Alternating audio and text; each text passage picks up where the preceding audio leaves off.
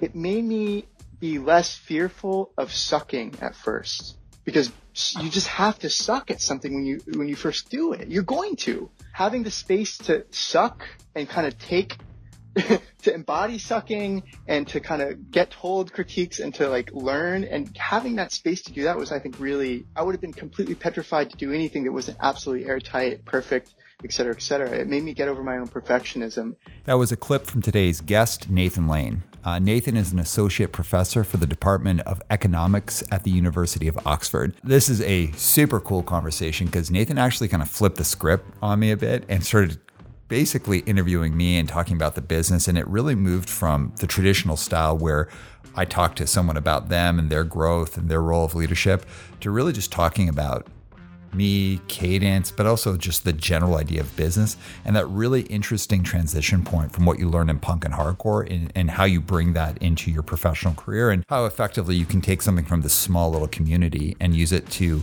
create change uh, in quote unquote the real world. So of course Nathan, you know, despite his professional background, he's also from like the punk and hardcore scene. He has a very interesting Twitter handle and uh, is just a really, really cool person.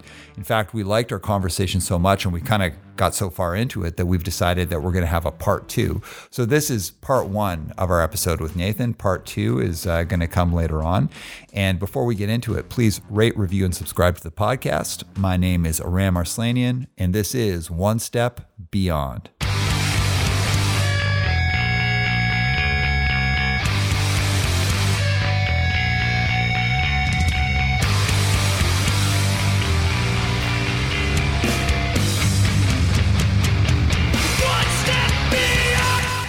We're back. Everybody, welcome to the show. And today we've got an incredible guest, someone that I'm really psyched, someone with a very cool, unusual in its uh, directness Twitter handle, the one, the only, Nathan Lane. Nathan, welcome to the show.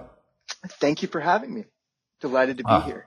Awesome. Okay. There's a lot of stuff we're going to talk about in this next while. And also just for the for the listener here, we're taking on a bit of a new format. We're going back to a longer format because I was just finding myself getting these cool conversations with people, but then like I'm getting that kind of like wrap it up signal from Patrick, who sits across from the uh, from me on the computer, and I didn't want to wrap it up. So we've decided to go a longer format so that we can just talk to people. So today we're going to cover, of course, we're going to talk about like leadership. We're going to talk about what Nathan does for uh, for a living. We're going to talk about where we grew up, punk, hardcore, all of that kind of stuff. And we're going to allow ourselves to really just enjoy the conversation. And I hope you get as much out of it as I as I believe you will. So, uh, Nathan, you're an associate professor at Oxford University, uh, teaching economics. So, tell us about that. Like, what is that like? It's very strange. So, I'm a relatively new professor here. I started a year ago, and I started in lockdown. So, what what it's like is I have a very distorted view of it all. But that's to say, it's very strange. It's a very particular institution. Um, I love it. It's it's it's weird and and wonderful, and I'm surrounded by um, amazing, interesting, odd, odd people, and it's it's it's a blast so far. Okay, so you came up, grew up in like punk and hardcore. I did. Right? Yes, I did. I did. I did. I grew up in um, the hardcore scene, the punk and hardcore scene in in the U.S. South, in uh, mainly in Florida, Florida, Georgia area, mainly in mm-hmm. kind of central, central Florida. Um, yeah, that's my background through and through. So what were the bands, the local bands for you? So we didn't, we, we were unfortunate that we didn't have at that time great local bands. We mm-hmm. had around us, around in Florida at that time, it'd probably be, um, I guess, Assück. Uh, yeah. yeah. uh, Reversal Man, Assück. Uh-huh. Um, where Fear and Weapons meet, uh, down south. Ooh, until the end. Um, as you can see, super eclectic and the stuff going on in Gainesville, which was, um, uh, hot, hot water music, uh, asshole parade. Um, it was a kind of cornucopia of a very diverse music within the parameters of punk and hardcore, which then was pretty expansive. So yeah. yeah. Well, first what of about, all, let's just talk about Asshole Parade. What a name! Like I've what never heard that name. band, but I I, I had forgotten that. But that name hits me just like it did when I was younger. I was like, yeah, that's a that's a good yeah. statement. I'm telling you that the, the minute we're done, I'm going to go listen to Asshole Parade for the oh. first oh. time, just just based off this conversation. Great, great fast hardcore. Great fast hardcore to skateboard too. It's fantastic. What if it was just like really soulful indie rock? It'd be like completely incongruent. But what, where did you? What, what, where did you grow up yourself? I grew up. I was born in Montreal. I okay. grew up in Calgary, and then I moved to Vancouver in uh, 1996 or 1997 to go to university, okay. and I stayed here. Okay, okay. What was the scene like? What what what bands? I can kind of place some in my mind, but what were okay. the bands that kind of drew you in at that time? Presumably, you might have been into stuff before then. Uh, this is a great question. Uh-huh. So I got into, um, you know, I, am a child of the 80s. I was yeah. born in the 70s and like kind of like got into music in the 80s.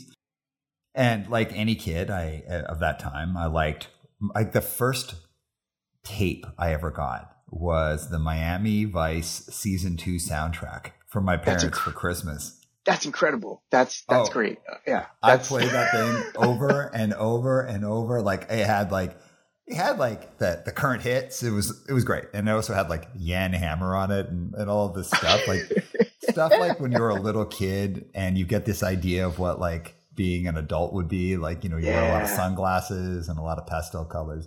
Anyways, Blazers. totally. Um, but I guess what my gateway to like more aggressive music would probably be, I got into skateboarding and skateboarding really brought me in, but like it was kind of weird. No, not kind of weird. It was, I think it was pretty normal, but I, I found stuff like DRI. I found, yeah, you know, yeah. like DRI was like a really, really big one. Cause you know, remember the, when you were a kid, you saw those shirts everywhere, the DRI shirts. So I was really into DRI. I was in suicidal tendencies. Um, I was also into like kind of like early Megadeth, Metallica. But oddly enough, like Guns N' Roses' Appetite for Destruction really got me into like grittier, harder music because like listening yeah. to that record, like let's say you had just taken a shower and then you put on that record. By the end of that record, you felt like you need to take a shower again. It was just like a grimy yeah. record. And it really drew me into, even though it was a major, major label record and it's a huge record, it kind of got me involved, interested in like kind of like, I guess like darker music and grimier music. So I got way into punk and way into metal. So that was definitely a part of it for sure. I could see aesthetically being a gateway into that. Mm-hmm. Both like aesthetically, like kind of fashion. I, of course, knowing full well, like that's another world from punk. But mm-hmm. the grit, the kind of grittiness, the riffs. Didn't they? They mm-hmm. even did. Didn't they even like have? I, I got into hardcore through like, or I got into punk through like really basic like finding Sex Pistols tapes and stuff like that, mm-hmm. like like uh, lingering around. But I remember, I think did they have a? I think they had Steve Jones, the Sex Pistols guitarist. I think did stuff with them, mm. and I feel like some punk was kind of shining through that sound a bit. I don't know. I know metal. You know, I, maybe maybe maybe I'm wrong. Maybe I'm wrong. But I remember there being this kind of like aesthetic bleed over there that I, th- I, I think so. I think, I think that's a reasonable thing to say because just like you were saying, like guys with Metallica were wearing like you know Misfits shirts. Exactly. And, like, you know, I found a ton of stuff. I mean, I found a ton of stuff through skateboarding, but it was more like the obvious ones: suicidal tendencies, DRI, yes. and then I found obviously like you know, kids who were involved in any kind of level of subculture, like Metallica with like Megadeth. I followed a lot of like what what those guys, what T-shirts those guys were wearing, um, and totally. same like totally. Guns N' Roses. I used to like I remember Appetite for Destruction. I was like, kind of like, I don't know if I should like this. These guys look like they look yeah. like the guys who beat me up at 7-Eleven, but like yeah. I'm kind of into it, you know? Yeah. And uh, I yeah, I got into I I got into it all kind of by different kinds of ways. Like punk and hardcore got me in, or uh, skateboarding got me into DRI, suicidal tendencies, and then I followed that rabbit hole. Um, yeah. Um, kind of being like a, a kid that got like picked on. I was a bit, you know, on the on the fringe, and I also got into like Megadeth, Metallica, and kind of by proxy, I sort of got into Slayer through all that stuff. And then stuff like Guns N' Roses got me into like, kind of like, well, I also got into like ACDC, Led Zeppelin, like all those things. Like I, I yeah. really came much more from like the hard, dirtier kind of hard rock and then like fast metal, like really, really fast metal. And uh, then like kind of, I'd say like bigger punk and hardcore bands. And then like, you know, DRI and, and Suicidal, I also got into like Dead Kennedys and all that that long path led me to finding like really like hardcore hardcore like what you and i would have called hardcore. Yeah yeah. What was that moment? So did you did you find, I think a lot of people who come through to subculture find something that kind of spiritually clicks as an outsider, as being an outsider, as being a weirdo. Was there that moment where you stumbled upon a scene, not just listening to the records and listening to music, but you stumbled across a scene where you're like, oh, I'm not a weirdo. Oh, or oh, what's happening here? Oh, there's some maybe semblance of acceptance here. Was that happening? Where did that happen for you, or was was it slower than that epiphany? Well, musically, musically and like kind of like community wise, it's a little bit different. So musically, I see, I see. It would be Minor Threat. Um, yes. When I listen to Minor Threat, because like, so I grew up in a Catholic household and yeah. I went to Catholic school.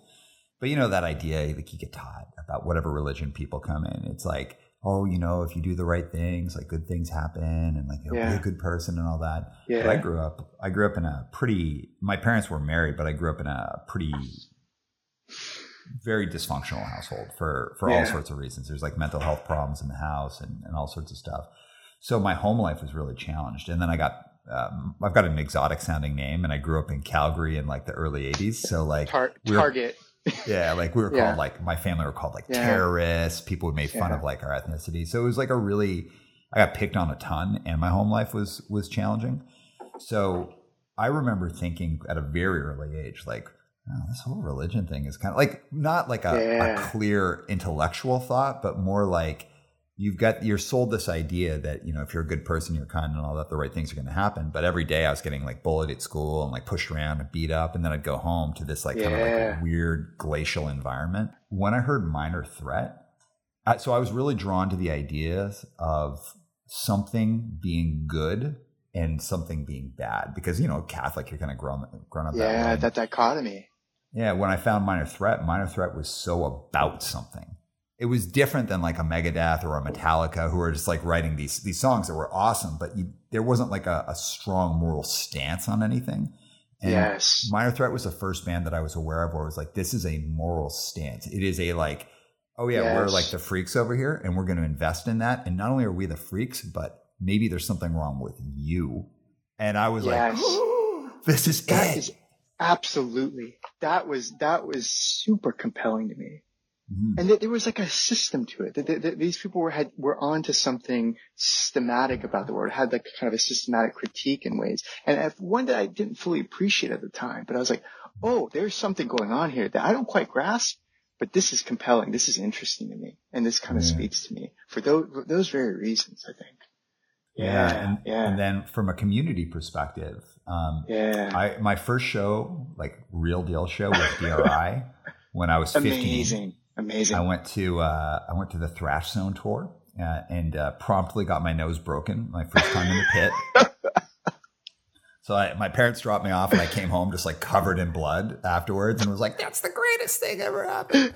Um, it was a crazy show, man. Like it was like it was it was kind of an end of an era in Calgary because uh, Calgary had a huge crazy punk scene, and then it kind of went away just as me and my friends were getting into it. But it was at this place called MacEwan Hall Ballroom, sold out show. It was like only what I could imagine if when people like you know when you see like drawings of like a of what a pit would look like, like an agnostic yeah. front pit, like yeah. it was like that like there was I'll never forget it. A headbanger jumped off of the monitors, like this is me doing the headbanger jumping, yeah, jumped off, and it was like the parting of the Red Sea. This whole group oh, of no. people got out of his way, and he landed. He broke both his legs, oh, and oh, no. the show did not stop. People just like pulled him out. They're like medic, like, pull this guy out, and I I just remember being a feeling like I, I remember that time feeling like, oh, everyone else in the world's got it wrong. We've got yes. it right. This yes. is it. And that sense of like, I'd found the band that had flipped the script for me. Like, yes. oh, all those people that are, that are like kind of bullies or, or like my family's kind of screwed up and the, I've got these bullies and I don't quite fit in. Well, that's because they're all wrong. And here's the band who's got this like moral high ground. And I need that because now I'm not going to be the one who's the fingers pointing at me. I'm going to point them back. Yeah. And then I found this like community where I was like, oh no, this is us. This is our movement. Now, of course, as you get older, you you start seeing the cracks in that. But the power sure. of that is what I'd say is like a, a 14 and 15 year old kid that turned me from being um, on a very destructive path to something that like led me to where I am today. Absolutely. Absolutely. What about, what about for you? No, very similar, very similar. I think, um, um, and it's why I was also curious about this because it is funny, kind of like these epiphany stories that, that people have of like kind of that first kind of encounter with this community. Where, where, what, yeah, of course, of course, then, not to sound like I'm not by any means old, neither are you, but like, you know, this, this period of time where you had to kind of stumble upon it and there were no videos really and you kind of, you stumble upon it physically and that, that kind of moment of first contact is super interesting to me. And, um, and mine was like, I remember coming across kids at my school who skateboarded and we're all pumped for the first time and say, Oh, this is a Naps. There's a community. And they told me about a show going on. This is late nineties. Um, and, and there was a new venue, a new DIY venue co- opening. It was an, it was an Earth Crisis show in like 1998 wow. or so. And, and yeah, and so, and so, um, I had been to like a couple, not, not real shows, just kind of poked around at some things, but that was like the first one where, you know, you open, the door opens, you're like, what is this world? Here, here's a whole other world that exists of, of, uh, of people wearing different things with different ideas, talking about different ideas very vehemently. And this is really weird and interesting. I, I want to be a part of it. And, and, um, yeah, that moment of seeing the Earth Crisis thing and seeing, um, uh, passionate kids and seeing varsity jackets and seeing, seeing all this stuff was like, oh, I, I, need to be part of this. Whatever this is, I need to be a part of it because this is like, this is another universe. I felt like I had discovered something secret that, that I could, uh, that I could be a part of. And that was really alluring and that was really fun. Um, and, and, and for all the, you know, not, not just a world, like an alternative one, one, because I, I surely didn't, I felt completely incongruent, um, in what, whatever it was that was mainstream culture at that time, whatever it was in, you know, middle, middle school. Um, so that was like a real epiphany to me emotionally. And it, it was lovely. It was great. You know what's so cool about Earth Crisis? Um, yeah. Like, there's this sense of like, like, yo, are they allowed to say that? Like, yeah. like they were saying and doing things in such a like bold, totally bold way. And like, you know, whether or not people like Earth Crisis, I love Earth Crisis. I still love Earth Crisis. Same. I feel yeah, yeah. They're like one of the most important bands, not just in punk and hardcore. I just think they're an important band, period. Think of the idea here of like change. And I'm gonna I'm gonna kind of yes. dovetail into something about addiction and addiction and mental health in a, in a second, if that's okay with you. Yeah, yeah, yeah. They see a problem. They look at the system around it, and they're like, hmm, the system around this is not going to create any kind of change. Maybe they're going to resist the change, but if change comes, it's going to come by degrees. Why don't we just go start a band and talk about this? Now, I don't think that like a bunch of little kids were thinking that way, but that was the progression and the idea of like direct community action. Yes. How many people are vegan and vegetarian because of Earth Crisis? Oh, I, no, no doubt. No, that's what was. That's what I would not be vegetarian, or, or I, would, I would not be any of these things if it mm-hmm. were not for Earth Crisis. Um, and seeing it done in a way that was acceptable, seeing other young people talk about something, uh, with conviction and seeing people kind of, um, take it upon themselves to kind of realize a grassroots movement, so grassroots social movement, which was kind of going on around them. Um, that was something that was really inspiring, kind of eye opening to me at that time. I had never seen anything like that. Oh, people can like, people are involved in social change too. I, not, I had no um, repertoire, no kind of compass for these things, and seeing, oh, I was like entirely empowering, and seeing people like not not too much older than me talking about things and making zines and going going to protests, like I, I you know, handing out flyers at shows and go, go to this. There's a protest here. This is, this is important.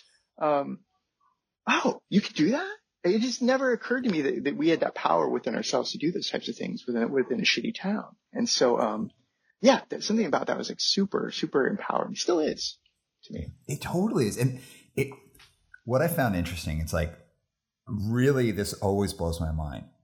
So you can have people who are um, really involved in the idea of like creating change and, yes. and making a difference in all of that.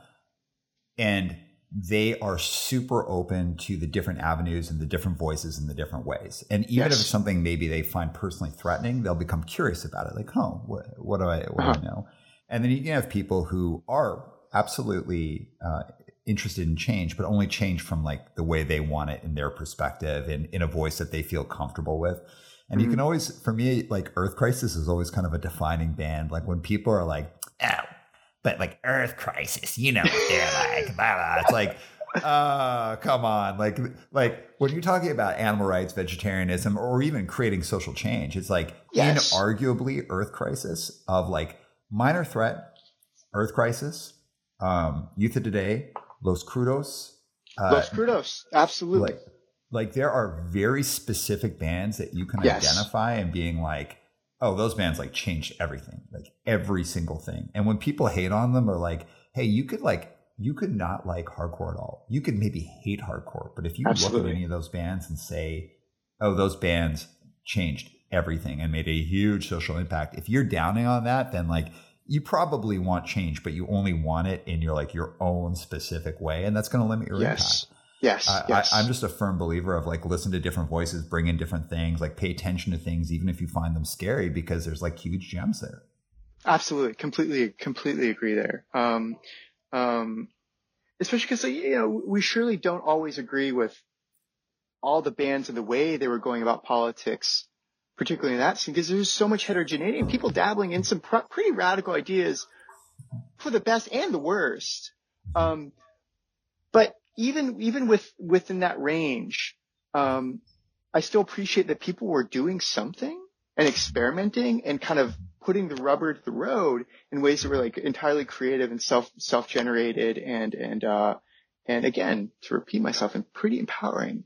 And I, what I think is interesting to, to your point too is that like I look at everyone around me too, given the heterogeneous people who are kind of attracted to hardcore and punk here are people who could have easily been, my friends were knuckleheads. Like I, I was, could have easily been a knucklehead uh-huh. and like are, are now getting into political ideas they would never, ever, ever have touched. Never have touched that in a million years.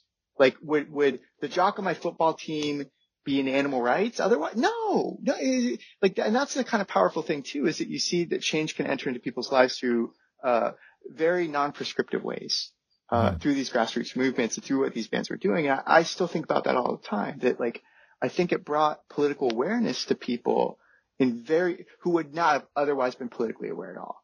Um, and, and that to me, I like is something I deeply value. Totally. Does that make sense? It makes perfect sense. And, and actually, yeah. as we're talking more about this, I'd be remiss, of course, if I didn't mention the the legendary Bikini Kill, another another band that's like changed everything. Totally. And there's so many more. Yeah. I just, I you know, like as I was talking, I'm like, oh, I can't forget Bikini Kill. Like Bikini and, Kill, yeah. And I like, I, I don't know if, if you were aware of them when they were a band, but I remember how people reacted to them and, and yeah. how people felt about it. And it was like, ah, like, what oh, is this? No. Right?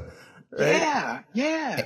And like, yeah. Th- think how, think how their impact I know people talk about their impact, but it's incalculable what they did. Like incalculable the amount of change that they that they help uh, usher in and thinking to help usher in. I, absolutely, I would have never. I remember because this is like right around the, the, maybe the crest of the riot grrrl movement. Mm-hmm. I would have not encountered those ideas were not for the kind of um, bands in the satellite kind of circling, orbiting Bikini. I never saw Bikini Kill. Um, I, Le Tigre had just formed but but yeah, th- those bands, Bratmobile came through. I remember these bands coming through and being like, "What is this? What? Oh, the things I'm saying might suck, or oh, I shouldn't drop the f bomb as a skateboarder." You know, like like hearing this discourse for the first time. Um, I heard it through them and, and kind of people who were getting these ideas through them, and it made me think about the world completely differently in, in much more sensitive ways. Um, and, I, credit the, the kind of riot grrrl movement for, for doing that and, and encountering those people, and they changed my life totally. All those the the, the people in my community who were kind of tangential to that to that scene, that world. Yeah. Well, it's funny that you say that. Like, um, you know, being kind of like a lughead, grew up in Calgary. You know, like I grew up in a. I, I mean, like I was like out on the fringes, but I was also a byproduct of growing up in like you know oh, a very yeah. specific time in the '80s in Calgary, and like I remember a lot of those ideas, like th- like I felt very threatened by them. Like, oh what, yeah. What, what, do you mean? And then just being like, oh, I get uh, it now. Yeah. And I wouldn't have been ex- exposed to any of those ideas if it wasn't for those records and the conversations, and and also for every let's say two great conversations you had about that. Maybe there was like 20 really stupid conversations that was sure. around that, but like this sure. is gem gems of knowledge and young people figuring it out together. Sometimes yes. Predominantly in awful ways, but sometimes in these really incredible ways where it's like, wow, yes. I'm like different as a result of that record, that conversation, that zine, that show. Um, so here's where I wanted to talk about straight edge uh, and mental health. Yeah. Um, oh yeah. So yeah prior to what I do now, I worked as an addiction and mental health therapist for about 10 years in, in Vancouver. Wow. Okay, and, okay. and the surrounding area.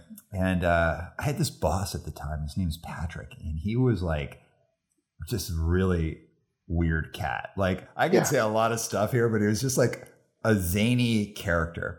And he'd get really obsessed about things. And uh, I started working there and he found out about that I played in, in punk bands. Uh-huh, uh-huh. So he starts like, you know, like looking me up online and stuff. And he calls me into his office one day. And I thought, oh, here we go. What's going to happen? Because, you know, it's like most punks yeah. kind of, kind of got a fear of your boss, right? I'm like, Uh-oh, oh, God, what's going to yeah. happen? He's like, I want to talk to you about straight edge. I was like, oh, no. Oh, no. This is not what I was expecting. And he asked me to talk to him about it. And of course, he asked, is it like gang related? All the like yeah, things that you think yeah. happen. Yes. Um, he actually asked me if I was in a gang, by the way. Yeah. Like I was like, oh God, I'm in like my professional career that I went to school for and worked hard and I'm being asked if I'm in a gang. Because all, all, these, uh, all these special, you know, these specials were being blasted at that time. My middle school, we couldn't wear any straight edge stuff because it was a gang. it was, it was a gang, oh, you know, 60 minutes, John Stossel specials that, that kind of like, uh, scared the bejesus out of everyone. Absolutely. No, uh, well, this, so what happened? Well, first of all, I could just like let's also just say the media at this point is just like mainstream media is like horrific. Like it oh, is yeah, just yeah. the worst.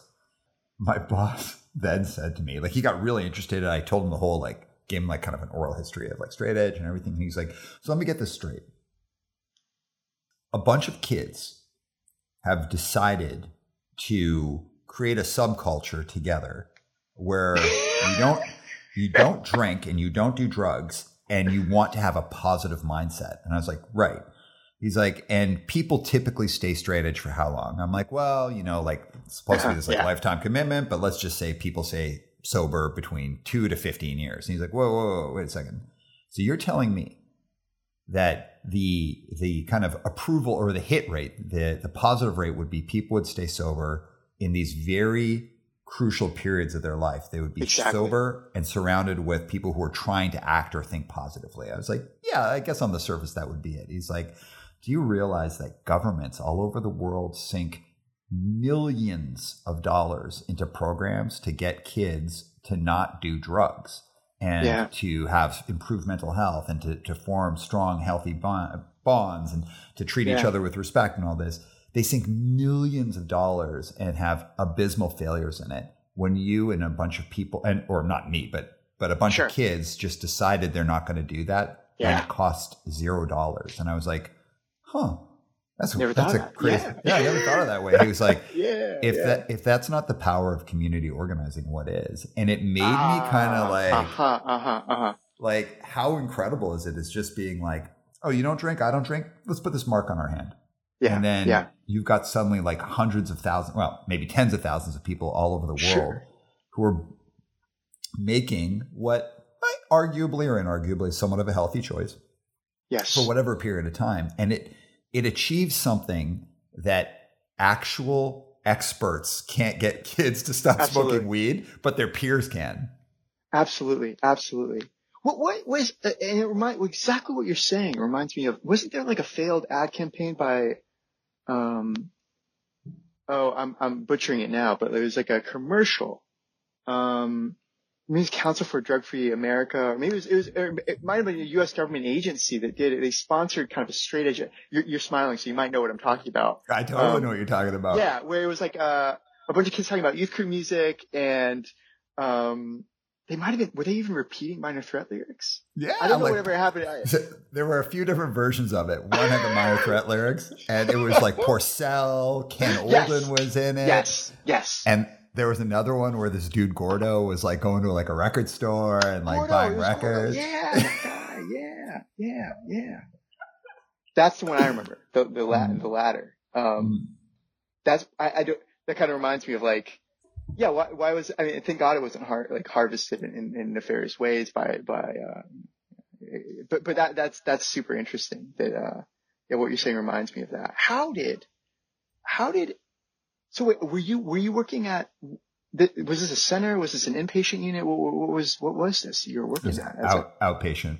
Outpatient. Outpatient counseling, yeah. Was it specifically for drugs and rehabilitation? It was for How drugs did, and mental health how did how did how did how did being straight edge interact with that situation? How did it inform or inform being straight edge at that point? Because you're seeing it from a whole other perspective. So you know when you get like that that feeling I told you when suddenly I could start pointing back at the world and being like, "You're wrong," like you're screwed up. I remember when I I got my first job out of that. And like I'd grown, like I said, I grew up in Calgary, like truly like middle class, like maybe lower middle class, but truly middle sure. class. And I mean, I suffered and struggled and all the things I talked to you about, but I never experienced like poverty. I never experienced yes. like violence in my home. I never experienced like I didn't experience a lot of the things that that would lead people down a, a challenging path. Um, yes. Um, becoming a therapist and addiction therapist really was a very sharp, hard lesson in how limited the idea of straight edge and how limited the yes. idea of punk can be Yes. Um, if you stand, stick in that black and white of good and bad. Yeah. And, and it can be super powerful if you're willing to be flexible and apply it to different things. And if, if what it taught me was like, cause I was like very much like, strange guy, like da da da. It's like you know whatever, like whatever ridiculous things you want to yeah, yeah. apply to it. Like my, you know, my email address was like xramx at hotmail. You know, yeah, like, yeah, yeah, yeah. Um, and you just hit a point where you're like, oh, I don't want this to be the front line of like how I interact with people at all because it's stupid, no. and I don't want to turn people off because like a all sorts of people interact with all sorts of substances and all sorts of different Absolutely. diets, and that doesn't make them good or bad people, and I'm limiting my life. I don't want to like, I don't want to look at my life through like a keyhole. Like I don't want to yes. look at the world through a keyhole. So that it was a big sharp reminder of like how valuable and incredible other people are despite what they decide to to or not put into their bodies or eat or whatever. Yeah. And the other thing is like you can't really hate you can't really help people if your starting point is judgment. And no. um, it was a hard lesson in in not being a shithead. Yeah. I can imagine that was well sobering. That, that, that would have been immediately, uh, yeah, I, I, that would make me immediately confront a lot of the ways I went about being straight edge. Absolutely. Uh, yeah. at least at, at, at, my age when I was, when I was younger. Um, and I remember, I, I never would see it through the lens of a counselor, a mental health professional, someone in your, in your position. But I remember when, um, because this is Florida in late 90s through 2000s when the meth epidemic was hitting and, and the, the opioid epidemic was, was kind of starting. Mm-hmm. And so starting to see that, that thing, that kind of machine, which has killed so many people, kind of start percolating, start ramping up. And the pill mills in, in Florida start ramping up. Seeing that like start was really sobering. Like, oh, something, and it was a weird interaction that like, it made me more convicted in my own internal beliefs about this thing, which we call straight edge, but it completely changed the way I politically experience it and the way I articulate it in my daily life because suddenly like there's a lot of people around me dying or a lot of people who are addicts and it is a kind of a shitty town which, which had a lot of these problems. It's like, oh, this isn't going to cut it being a cartoon. Um, because these are real people and, you know, and, and, we're having to engage in a whole different politics now. Um, yeah, and, and, and, now it's a full blown epidemic in the U.S. So, um, I can only imagine like a leading indicator, you, you kind of confronting that from the vantage point of, um, you know, delivering mental health services to people. Uh, how long did you stay in that role? How long did you stay there? Uh, Ten years in in various in various roles. Uh, so Yeah. first was like youth addiction, uh, mental health, and then I did um, housing for um, underhoused populations, and Oh, wow. then and then back to adult addiction, or then into adult addiction. And ten years, ten years was a good run. I really like great job, great work. Um, I guess what pushed me out of it, not pushed me out. That's my- that's that was my question. way to say it That was yeah. What it got me out of it was, and what got me interested in what I do now is like leadership. Um, you know, Huh. a lot of those organizations they just can't afford to train leaders, and and they're not typically, except for maybe very very senior levels, like hiring leaders, so to say. Like they're hiring who's the last person standing. You know, it's like, oh, Yeah. everyone's quit. You're the boss. You know, or like Yeah, yeah, the yeah. standards for leadership, at least when I worked in the in the not for profit sector, were extremely low. And you just found these organizations that like were doing good work. Like the frontline workers are doing great, the therapists were doing great, the office staff was doing great. Everyone's just doing what they can. Yes. Um, they're doing uh, great is maybe not the, the best term. They're doing the best that they can based on what how they understand their own performance, what they understand about collaboration, working together. Um, but I found my experience in not for profits, the cultures from I worked in uh, three different places, and the culture from imagine. place to place was toxic. It was Yes. terrible, and the leadership was awful. And it wasn't because the people were bad at all; like they're great. It's that um, you know there's so much, there's so little money uh, Yes. to go around to for training and all these things, and and the focus is often about like helping people and getting getting in there and direct action and doing that. Yes. You, these things are kind of like um, talent mills. You've got all these young people who are coming in with the best of intentions, and they just get pulverized, and they often get Yes. stuck in jobs. And then you see these really bitter professionals who, not always, and I, I don't want to speak in generalities, Of course. but you see a lot of professionals just get burnt out, having mental health crises of own- their own, sinking into addiction themselves, really unhappy Yeah. in their jobs, and all of it is based on like the poor leadership. I just hit a point where I, I I'd had enough of working in toxic cultures and working with you know these just terrible bosses. So I decided I'm going to try something new. And uh, I was walking down the street with my dog one day. I have like a, a wiener dog, and his name is Blue, and um, he's a very distinct looking dog because he's actually kind of like wine Weimaraner color, so he's called Blue. And I'm walking down the street, and I ran into this dude uh, who started talking to me about my dog. He's like, "Oh, your dog's amazing." We start chatting. He's like, "Oh, what do you do for a living?" I'm like, "I'm a therapist." He's like, "Well, I run an executive coaching company. We're looking for a therapist to come in and, and work for us. Would you be interested in talking about it?" And it was so serendipitous that I was like, "Okay." Hey, And hey, uh, that's that's what brought me down my path. What was your view? I think as as people coming from subculture, maybe because you were in the mental health space, you might have had a, different view of coaching, of leadership, of these these words that I myself had, for whatever reason, a knee jerk kind of negative impression of or dismissive impression of it.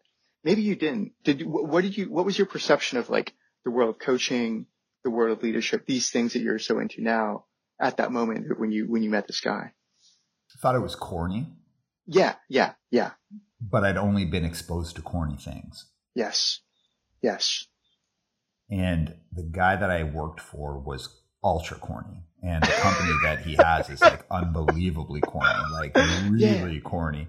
But it was really cool because like I went in, I took this leap and instantly was like, I went from like this very toxic culture that I was working in into a Yes. complete madhouse. It was like, it was like, but it was like a different kind of madhouse. Like the first week that I worked at my other job, someone hit me in the head with a with a laptop case, like a soft laptop case. I was working on my computer, someone just whacked me on the head with it, which would never happen. And so it was like Oh. having like a little brother suddenly, like like Yeah. someone sprayed perfume in my face, someone whacked me on the head with all the first week I was working there. People were like openly talking about like really like graphically talking about sex, and I was like, oh my god, like, and Oh, I'd just come from the social services, and I was like, what is this madhouse I've joined? Yeah, yeah. I ran into my boss on commercial. It was like a street in Vancouver. And he started like, it, w- I was with my friends. It was like a weekend. And he started like grilling me about work stuff in front of my friends in like the first two weeks that I was working there. And I was like, this is the worst thing. I've made a terrible life decision, but like I'd made the decision. So I just buckled down.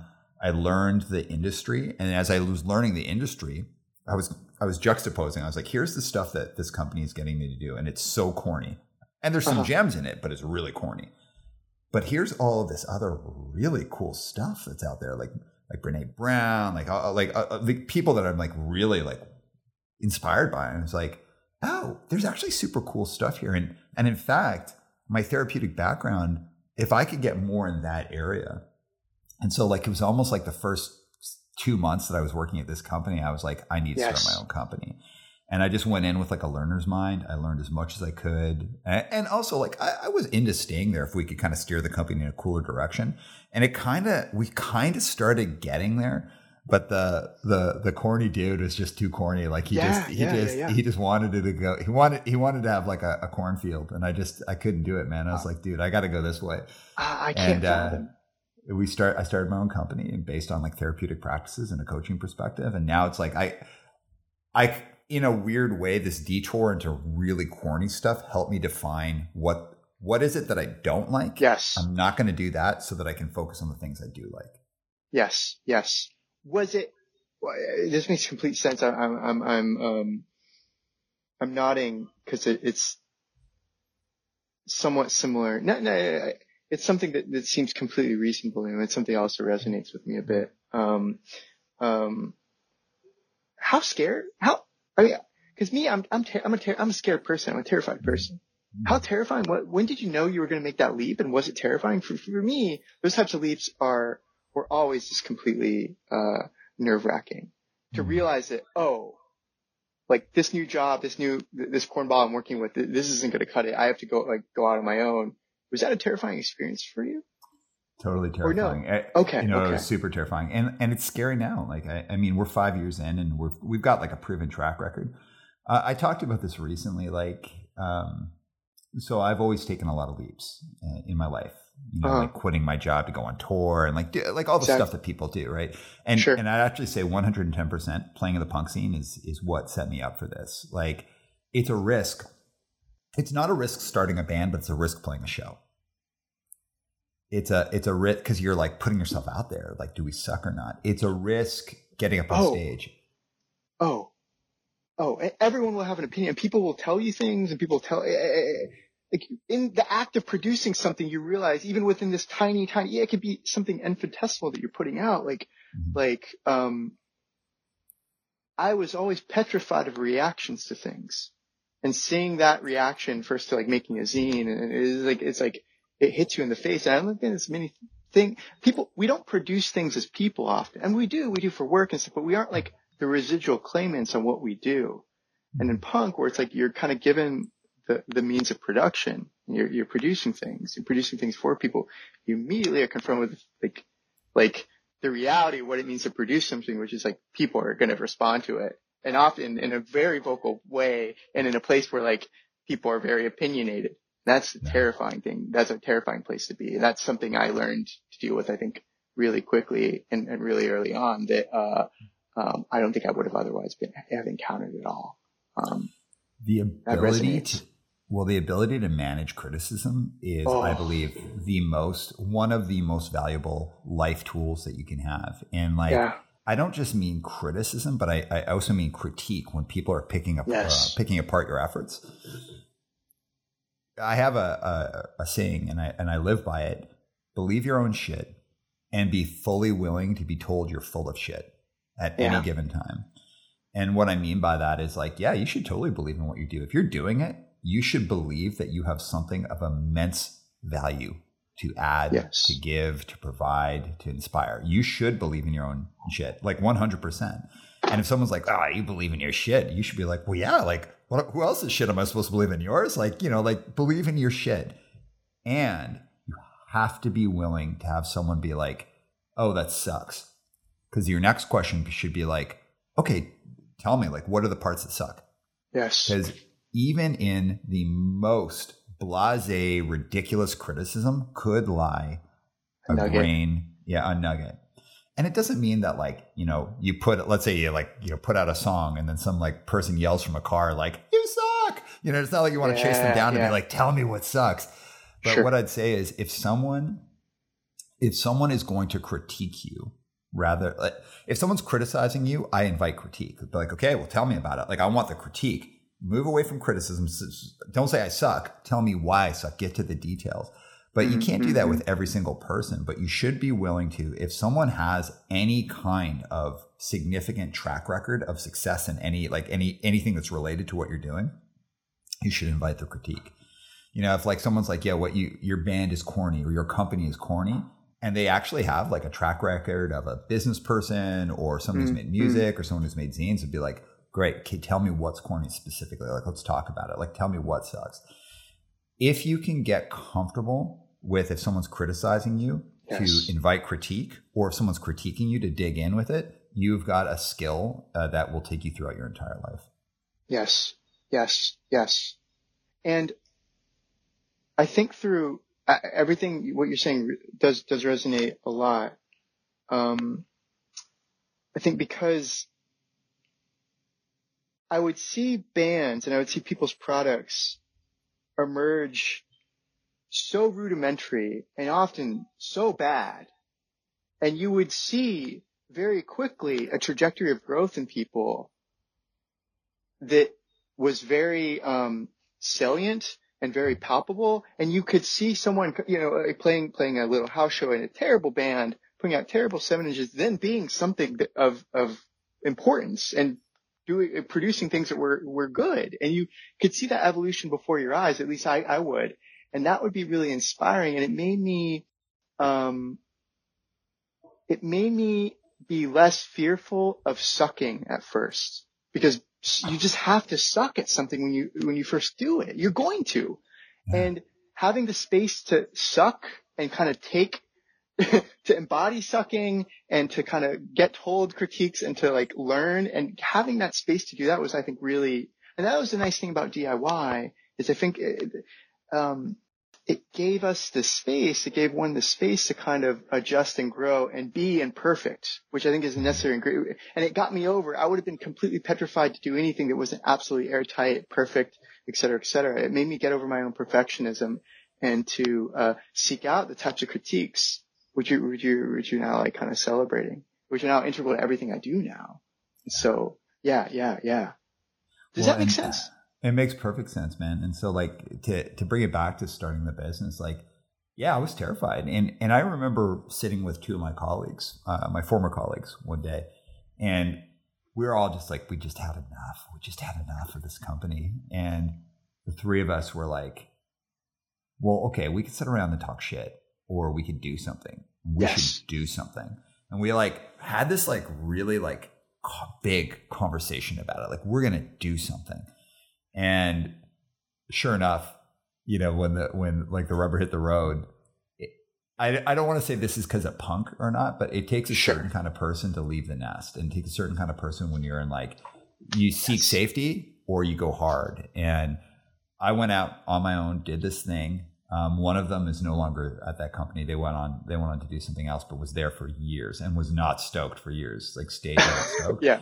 Yeah. And the other one stayed and kind of like rose to quite a significant level in the company. And, and I, I believe is relatively like stoked, is like pretty happy that they stayed.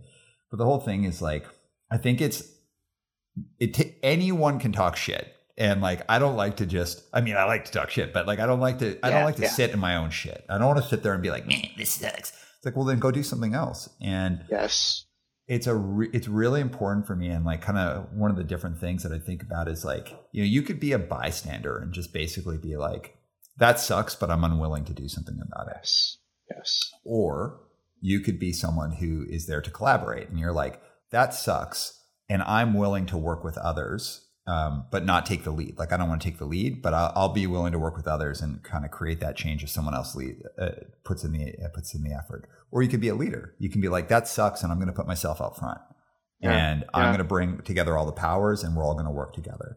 And none of those things are bad. You know, like I don't want to say if someone's a bystander, they're a bad person, but it's like I don't know, like it.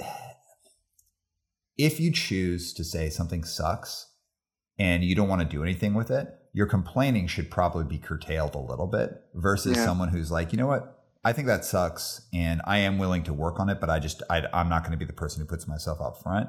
Then I think you can complain a little bit more because you're like willing to make that change. But if you're a leader and you say something sucks, like it's the act of taking on that change for me, which is that like, oh, I'm gonna I'm gonna push change.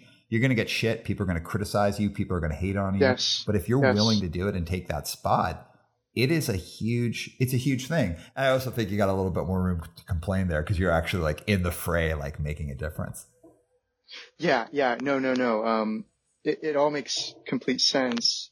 How for you were there archetypes or were there people were there stories that feel like hardcore and punk there's a lot of mythology and there's a lot of you know book your own this band could be your life book your own fucking tour. You know, these, all these books, these templates that kind of show you the template of how to do something on your own.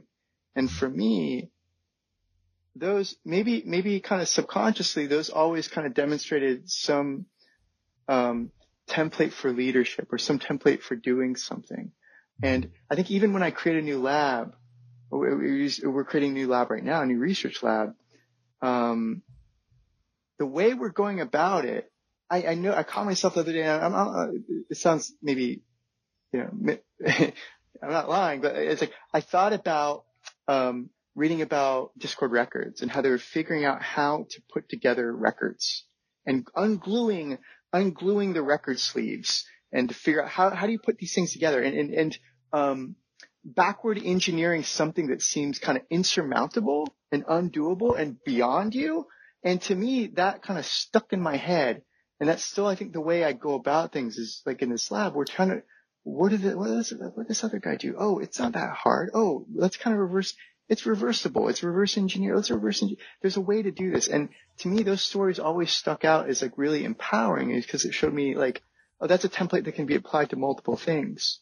Um, was that the same for you? I, I, I maybe I'm, maybe I'm reaching, but like those things really haunt me still in a good way. All, all the way, man. Like all the way. And this is like, it's so interesting because like when we ask people to be on the podcast, um, very often we hear people say, "Well, it's like I don't really think myself as a leader." It's like a oh, leader yeah. to me is not necessarily about leading people. It's about like leading ideas, leading change, and and it can that it can involve leading people, but it's about like kind of pushing the envelope and creating change and being willing to do that, like to stand out.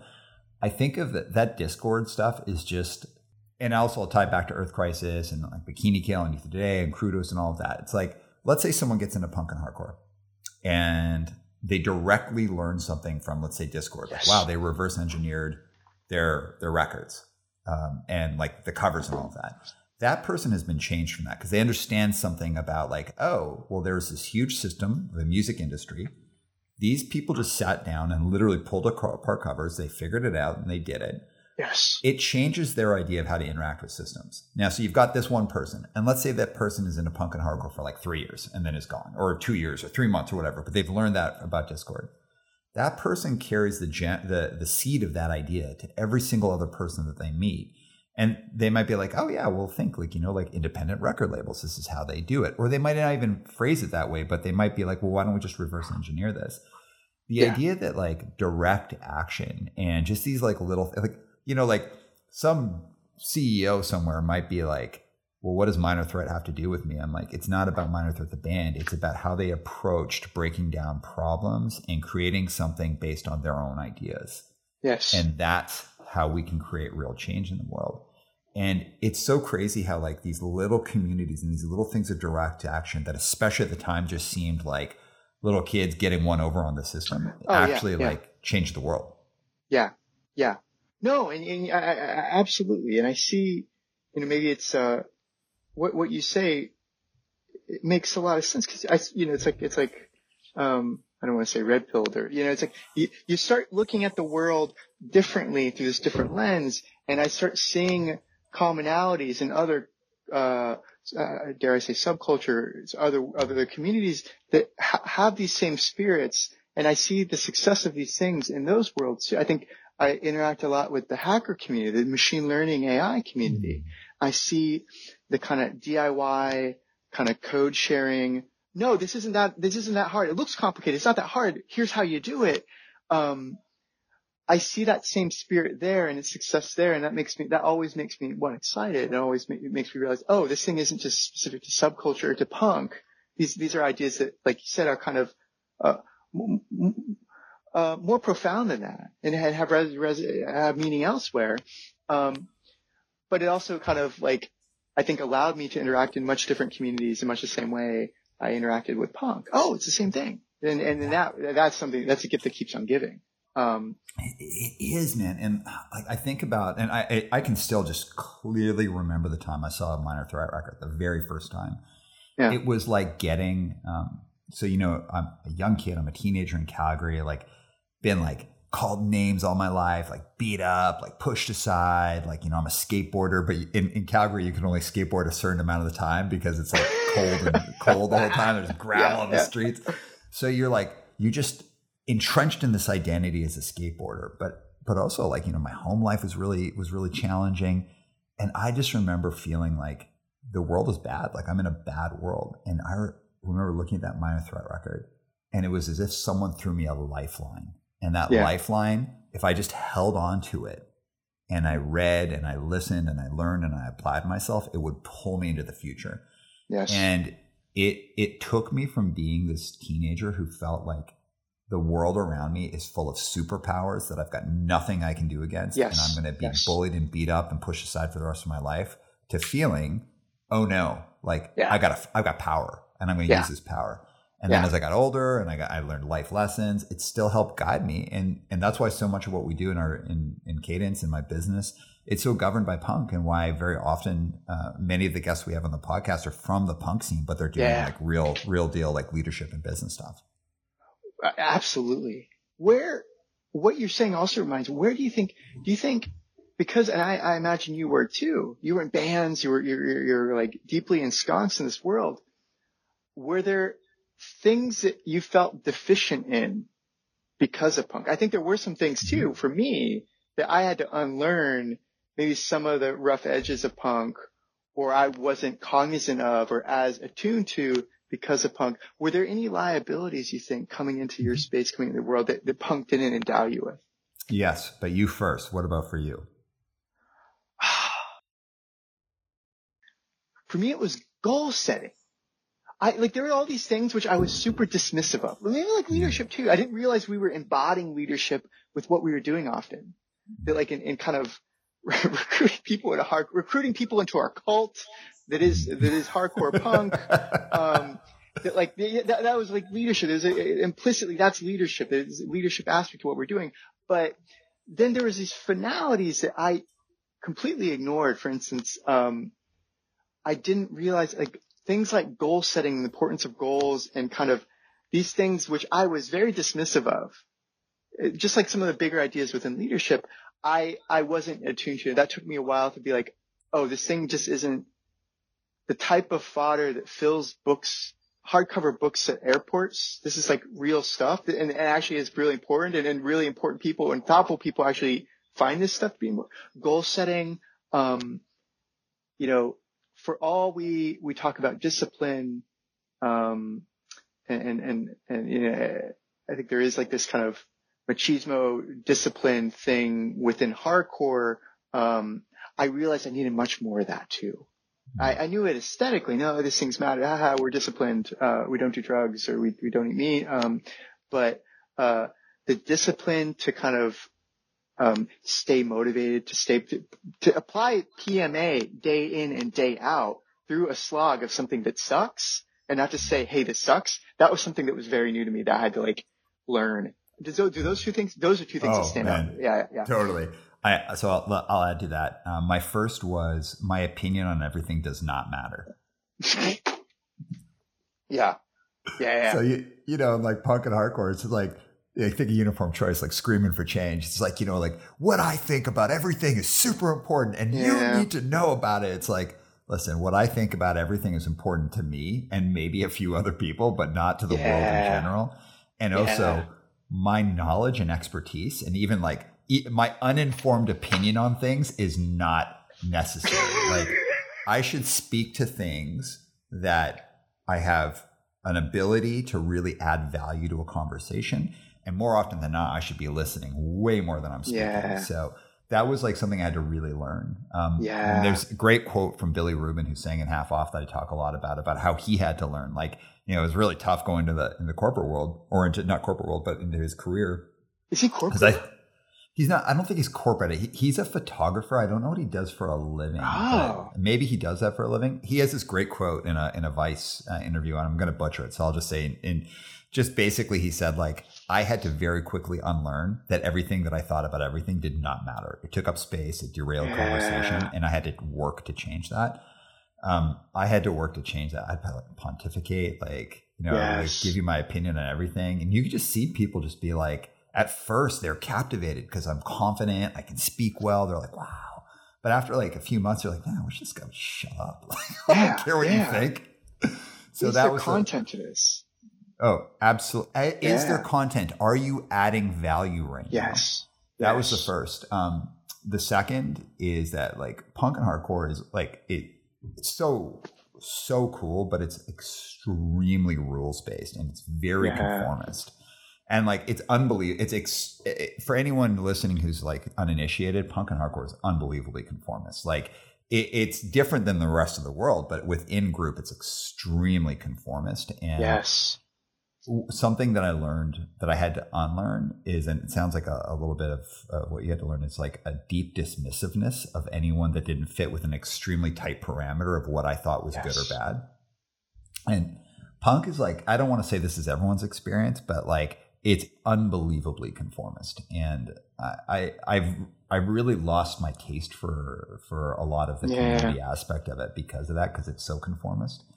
So that uh, and what I found for me was that it limited my uh, connections to other people, my friendships with other people, Yes. like my interactions, the the value I'd place on people's thinking. And that's not Punk's fault; it's my fault for kind of like falling for that. But I was really conditioned that way. Oh, it's that's one of them. alluring. It's Yeah. alluring. And the third thing is um, kind of false icons. Um, and I can't say this is a punk thing, but you know, I, I Oh, again, yeah. I grew up Catholic, so like I always wanted to have like really clear delineations of good and bad, hero, villain. And coming up in punk, you know, you're really set up to think like people are good people. Like I'm straight edge and vegan. Well, you're a good person. Or I'm Yes. about this. Well, you're a good person. Oh, you're not about this. You're you're a bad person. And um, very much like I grew up with like really idolizing and looking up to people and like really wanting to to um, be accepted uh, by people that I kind of view as as like Yeah. successful. It's like, oh no, like you put out like a cool record when you were 20, and that's like about the extent of it doesn't mean Yeah. that's bad, but like certainly I shouldn't be seeking your approval, and you're certainly not like of any kind of like moral authority in my life. I'm a you know like that's that's for each human being and it really primed me up to create idols and i i really had to step out of that and be like well what's someone bringing to the table now not the record they partially wrote when they were like 23 years old Yes, yes. It made me highly attuned to, um, oh, who's that producer who produced, uh, uh, who, who he was in Big Black, um, steve albini Steve Albini. It's an interview where he talks about the micro celebrity phenomena of punk and how Yeah. kind of pernicious that is. And I think that, um, that's something that hit me hard, that hit hard with me.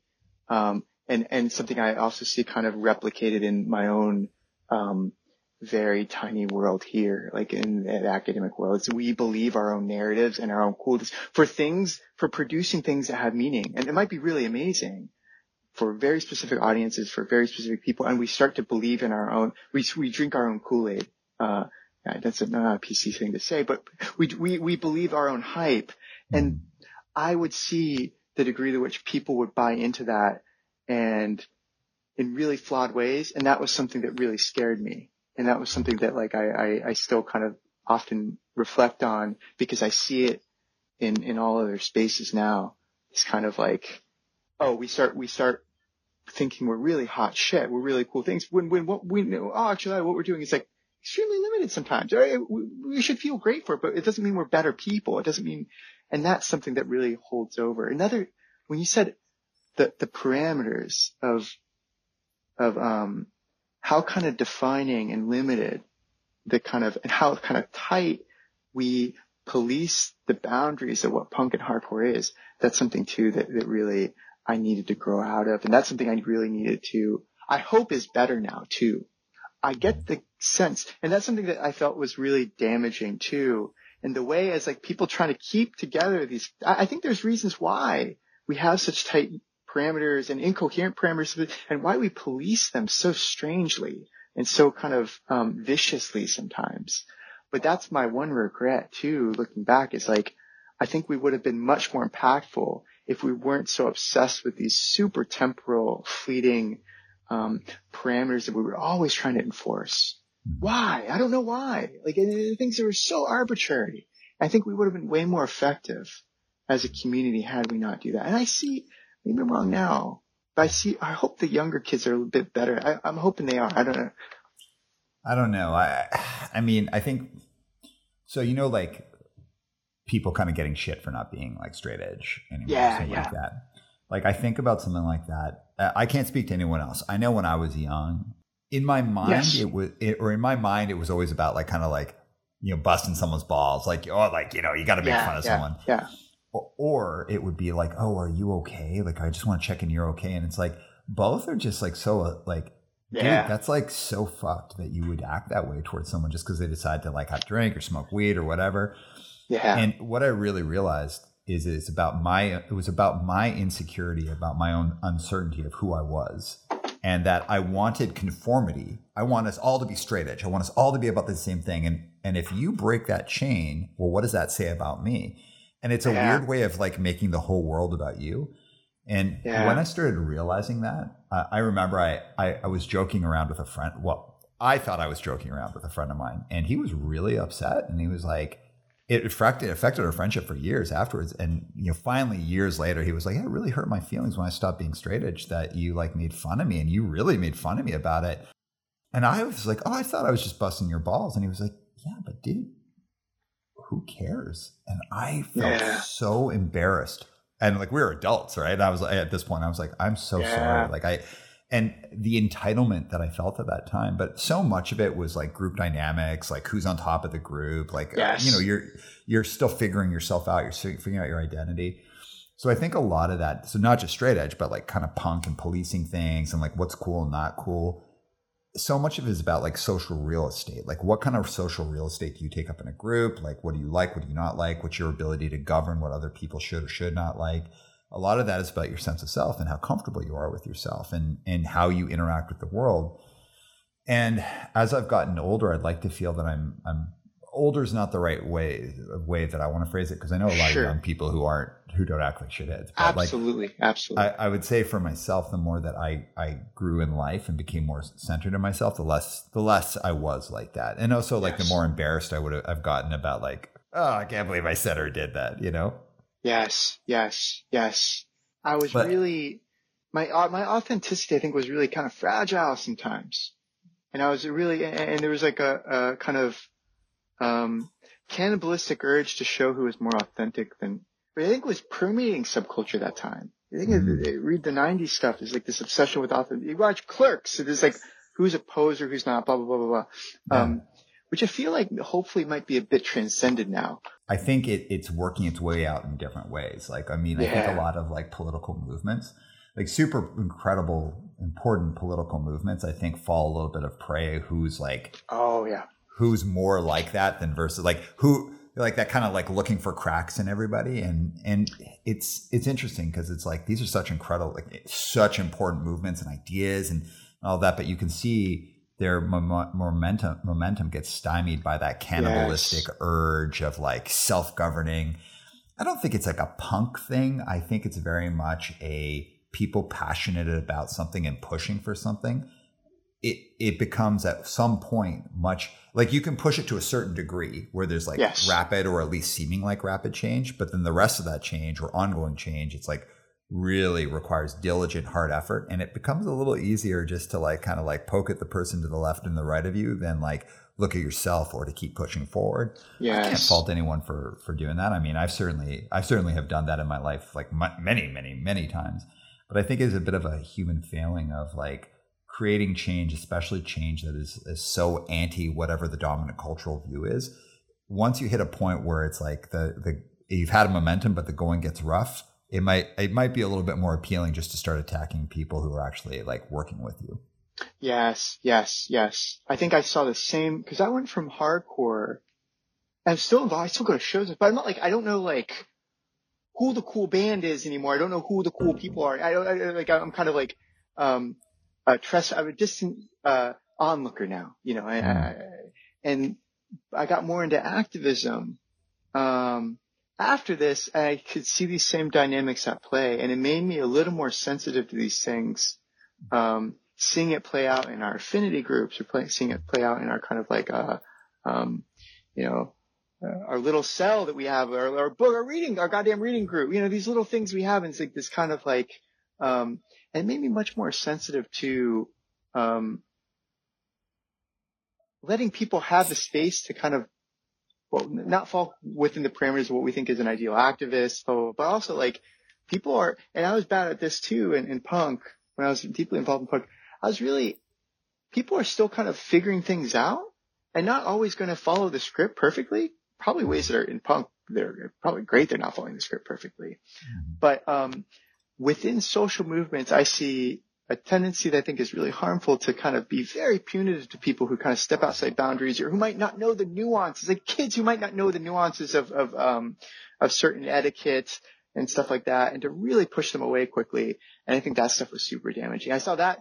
I, I think I would not have been attuned, as attuned to that had I not come seeing it and participated it, um, myself in the hardcore scene. I see it playing out too in these in social movements. You see the same dynamics at play. And you read historically about you read about all these leftist radical movements in the U.S. that splintered into a million pieces for these reasons. Absolutely. Well, yeah. it's funny you say that. Uh, the first time I ever saw Earth Crisis, walking up to the show, there were some kids out front smoking, like outside yes. the show smoking, and there was a person out there with huge '90s X's on their hands screaming at them like, yeah. "How dare you be out here smoking? We're yeah. at an Earth Crisis show. We're about straight edge." Now, of course, the band had nothing to do with it, and I don't know how they would have felt. Probably mortified because they were kids coming to see the show. And I remember I wasn't straight edge at the time, and I was with two of my friends who both smoked, and we were all like, "Oh, what do we do?" And my yeah, friends, yeah, yeah, yeah, yeah. I'm not kidding they went and hid in the woods to smoke between bands. They're like, we don't, yeah, we don't, yeah. want, we don't want to get yelled at by that straight edge person. So like, yeah, it's it it, it you get just that taste of kind of empowerment because you're part of something important and it is important these ideas yeah. are important but then it's like it's so easy and tempting just to turn that that uh-huh. power and that passion on uh-huh. someone to the left or right and uh-huh. blow up their world and uh, i I mean, again, not just part of punk and hardcore. We see that everywhere. Absolutely. And we also see it uh, in in you know in, in our jobs where people get like picked on, blown up, like you know people like get attacked. Um, you yeah. know, we do a lot of uh, we do a lot of what we call 360 assessments. And uh, have ever had something like that done before? Is that like is that like a review? Is that like a review of oneself? Like where where people comment?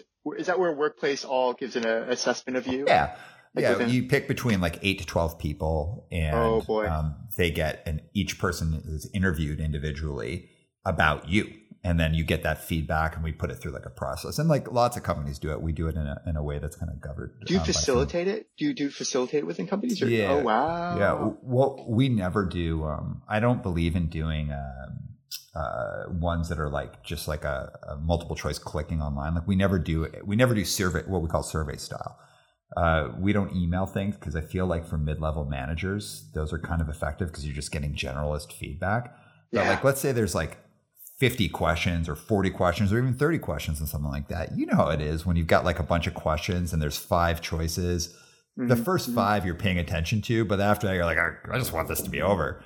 Yeah. Um, yeah. So we interview people directly, and one of the things I tell people about when we when we do the feedback because we have a whole process that's governed by like psychological process and, and all that.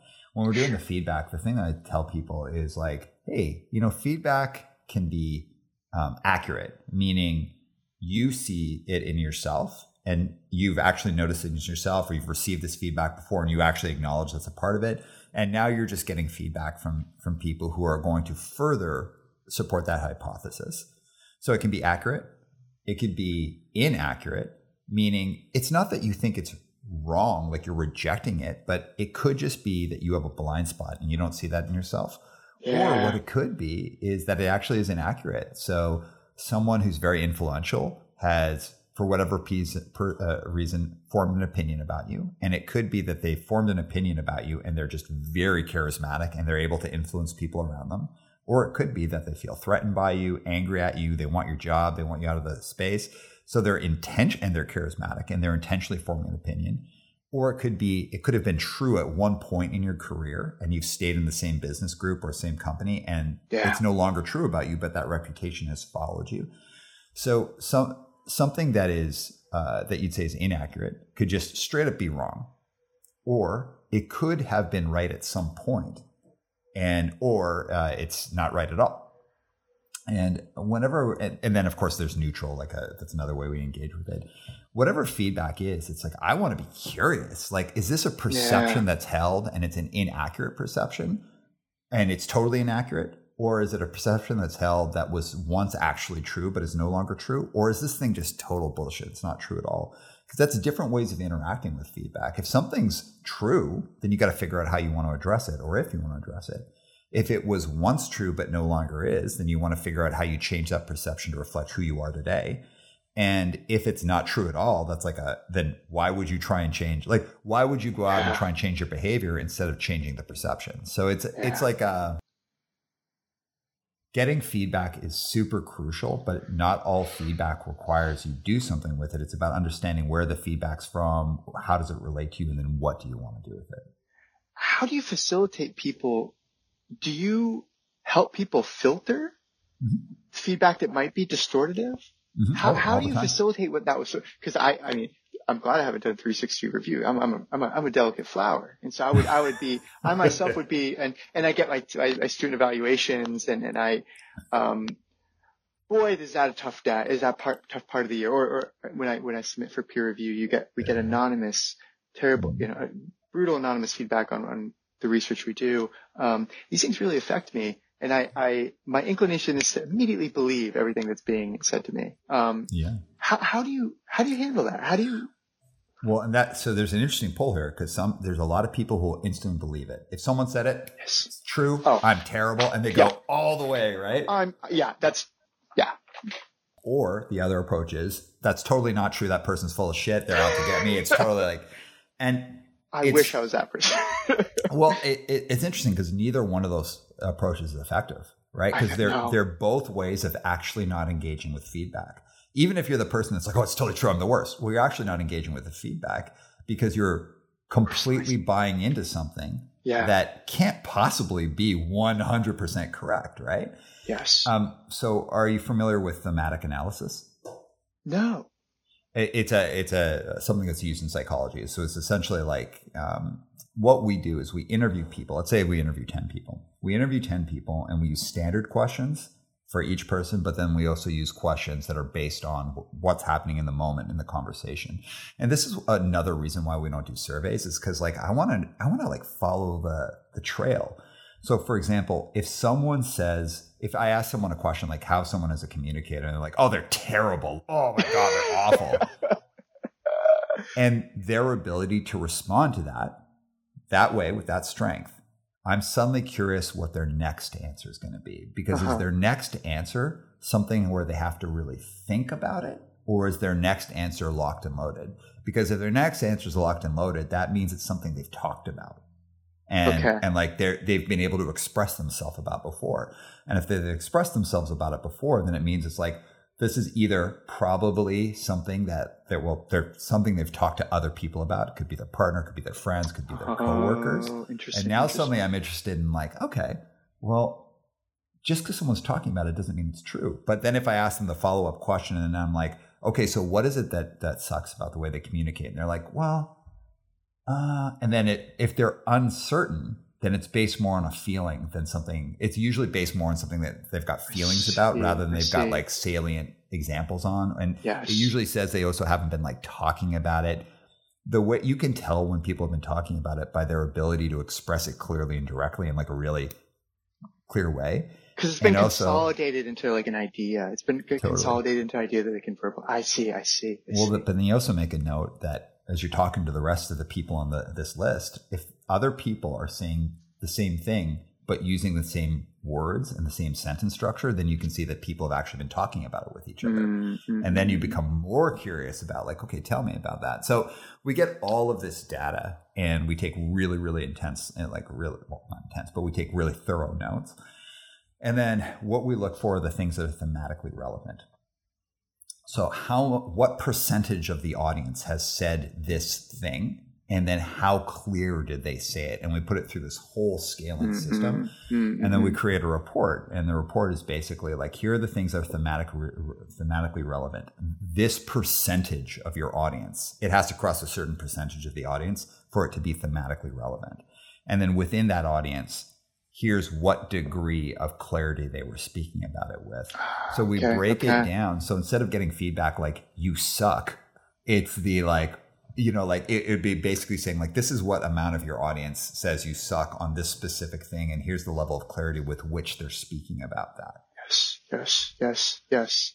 it allows And- people to be more pragmatic about how they how they interact with feedback Because because it can be de-biased in this way, or or kind of because it can be contextualized a little more Mhm. through this system, through this is it like a psychometric thing? I what what's it called again? Uh, thematic analysis thematic. thematic yeah check it out it's it, it's an interesting way will. so it's kind of like my my take on thematic analysis because the thematic like true pure psychological thematic analysis has like like the system i'm discuss, discussing with you is like very complex that we use Uh, uh-huh. but the but true thematic analysis is like like even like I'm further sure. it's like Sure. it, i'd say our approach is like heavily informed by thematic analysis it's it's a cool way of basically saying like it's a cool way of getting real deal feedback that as best as you can isn't biased by like human human knee jerk reaction to things so for Mhm. example like if someone like if you put out a record and someone's like your band sucks it's like okay cool tell me about it. And then if they can speak to why your band sucks. So like so for example if it's like if i say earth crisis and like ah earth crisis. Okay well tell me about it. And you start Yeah. breaking it down and then you figure out like well no actually this person is a true fan of music. Like they actually like music. And not only do they like music they actually also really are into ideas and they're really into like political thinking.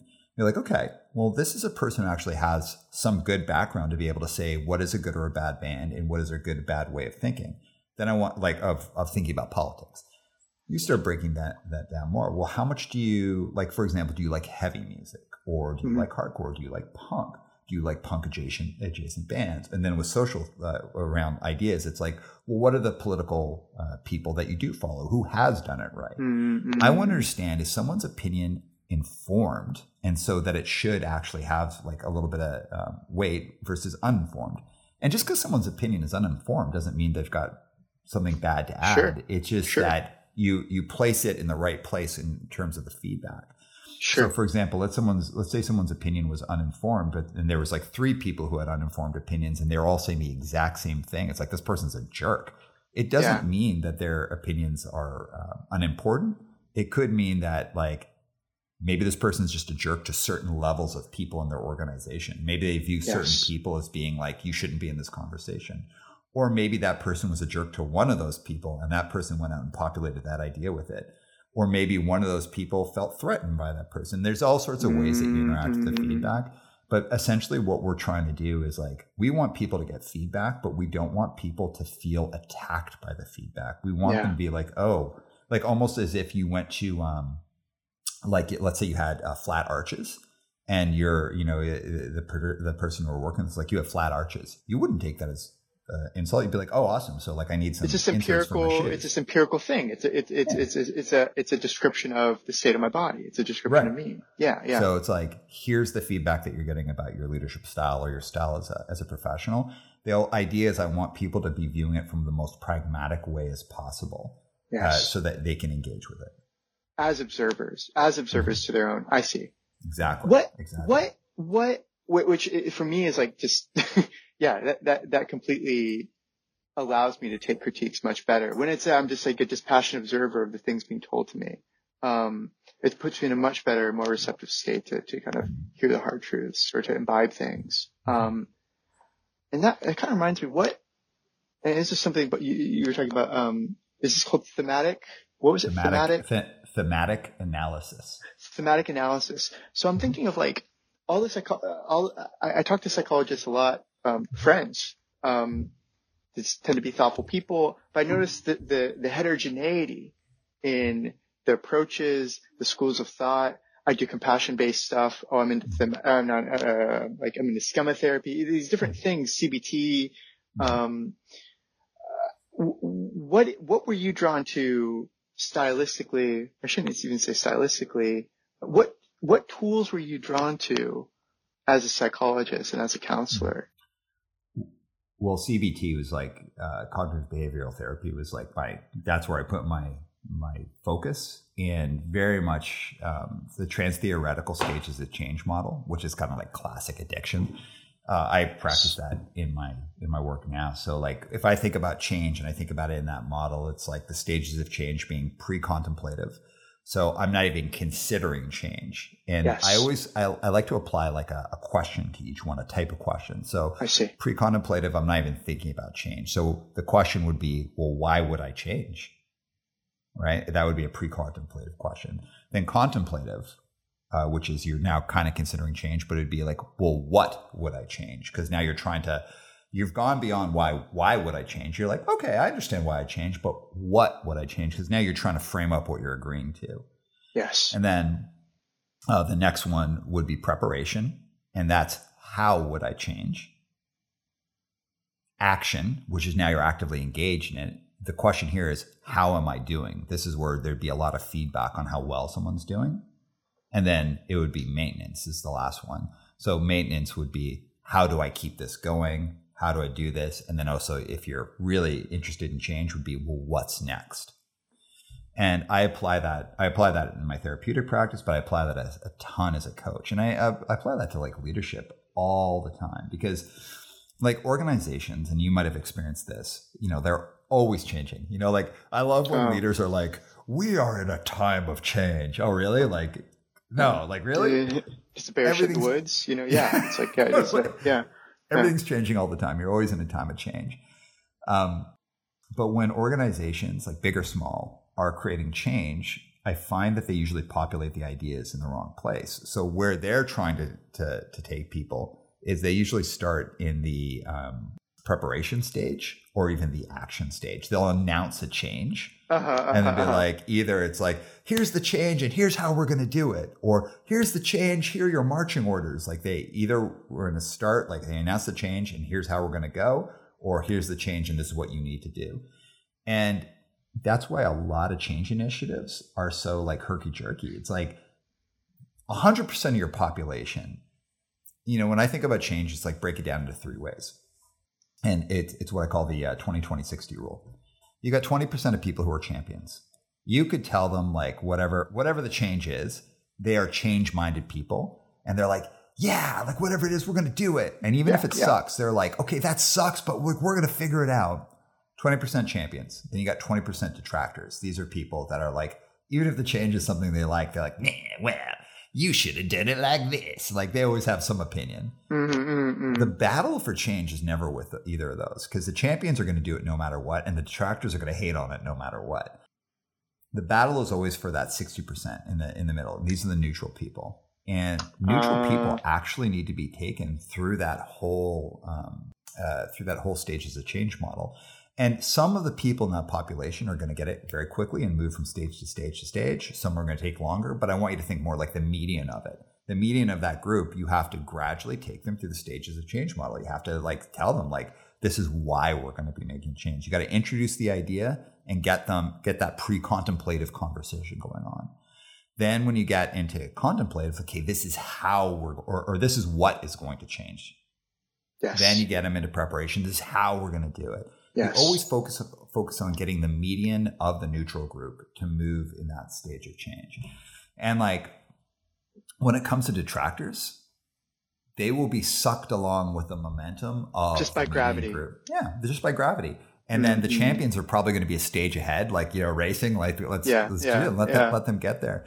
The battle is never with the detractors because the detractors, they're not good or bad people. They're just people. They're just normal yeah. people, but they will suck up all of your energy. You could give them the best plan with the best reason, and they'll be like, well, what about this? And you're like, oh my God, what's wrong with you? And uh, all of this really, what I'd say is like kind of like base level psychology. It's like I apply this, I apply this every single day in every single conversation I have. It's about how do you help people make the changes that are are good for them, good for their teams, good for their businesses. I see. I see. Yeah. And did you did you stumble on this model? So, so is this part of a school of thought, or is this like kind of just your own um, lens by which you view organizational change, given what you do for a living, or is this kind of a systematic thing that you came to through a school of thought, through through um, through a school of, uh, th- through a school of thought, but then this is my own take on it. Adaptation so, like, of it. Yeah, like CBT, like you know, they're and and trans theoretical stages of change model. So trans theoretical meaning that most many schools of psychology would would be playing with this idea that like the most it's a very rudimentary uh, um, psychological tool so like it's like sure. the most kind of like very like you know year one learning as a as a therapist i see um it my that 2020 rule is something that i came up with and then empirically observing the types yeah. of like organizations you have to so is that really what you're focused on is helping organizations go through types of change uh, individuals, teams, and organizations. I see. Well, and, and, uh, when I think about it, and, and that's what I'm. My my organization does two things. One is leadership, and uh, leadership could be an individual, it could be a team, it could be an organization. So it could be like for one person, a team of people, or, or just the organization. We're trying to change the leadership and change the culture in a healthy way. And then the other is communication training. So like how to give a good presentation, how to answer questions effectively, oh, how to have oh, okay. tough conversations, how to write well. Um, what I spend my day day to day with is working with CEOs or C-suite or very very very senior level professionals. Just because I've been doing it for so long, but we work with people from all different levels of the organization. That's amazing. What what is it? And by C-suite individuals, are you working with them on individual change, uh, yeah. or change within the C-suite? Okay, okay. What are very so? Is this a long term? How, how long term of a relationship are you forming with these people, these C-suite people, or these people that you're working with, when you're working with individuals doing individual change? My longest C-suite relationship would be nine years. Wow! wow! Wow! I, I I usually work with people like ongoing for years and years and years, and that doesn't mean they're engaging with our whole organization. Uh, and also sometimes I work with someone for like two years, and then we'll like we'll pause and we won't work together for like a year or two, and they'll come back it, uh, the way that I, I look at it is that um, I'm here to help people when they're trying to really achieve something. And that achieving something, you know, it's just like if you were, um, let's say you were never a runner, but you got in your head, I'm going to run a, I'm going to run a marathon. Yeah. And that's totally doable. It's doable for most people. It's doable for most people with most abilities. And it's not doable for every single person, but it's doable for most people. For some people, it's as easy as getting up and being like, you know what, I'm just going to run and they're going to figure it out. But for, and that's a very small percentage of the population. For other people, they need some kind of resource, and it could just be like a running app. It could be like something you follow online. For other people, it could be like joining a running group. For other people, it could be getting like a coach or a running partner, someone who's really like good, a running mentor.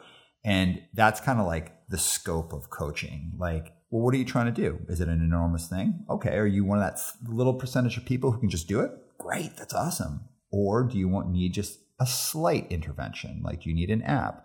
Or do you need this and this and this? And that kind of like gauges up how much I or my company would engage. Yeah. Yeah. I'm, I'm real cautious about like overcommitting into helping, helping individuals, teams, or organizations. Cause like you should just help the way that they need rather than like, because very usually, very often people be like, again for running, be like, I need a running coach. It's like, no, you don't. You just you just need this app. Always give people what they really need rather than um, what they think they need, because what they really need I is going to get them I further, see. and they'll maintain a better relationship with you. I see. I see. Man, well, let, us get to you, man. Given, we only we got we're running low on time. Oh, I got to talk about I'm you. I'm sorry. I, am curious about the coaching stuff um, because I'm I'm yeah. Again, I'm just curious because you're working with super high performance people who are trying to mm-hmm. grow and I'm surrounded by very high performance people and I'm just always trying to observe them. Mm-hmm. Um, and they're peculiar people. They're weird people, you know, and, and I'm always just learning a lot from how people are kind of going through change and these people who are much smarter than me or should rather say much more talented than me. And I'm always curious about people who are experts and somehow growing and tackling things and pursuing change in some way. And I'm curious from your vantage point, what just, I don't, I don't, I don't mean to ask you questions. I, I'm just stating my, my own curiosity, my own fascination is that like, you must see this day in and day out. And I'm curious what types of things you must learn because you must learn a lot from these types of weirdos that you, amazing people that you work with. And, uh, this, cause I learn it from these people I'm around all day. This is what I've learned. Um, and I'm going to put it into terms of hardcore. Um, uh-huh.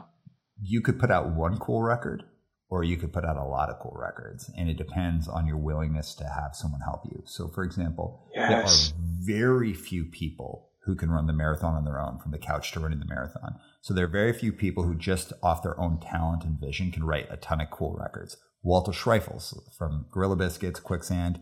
He's one yeah. of those few people who could like just get up and be like, you know, I'm going to run a marathon. I don't need any help. I'm going to figure it out. Yes. Because yes. he's just a unbelievably talented person and he really yes. hasn't run out of runway. Like he could just keep writing great records, help other Keeps doing cool stuff.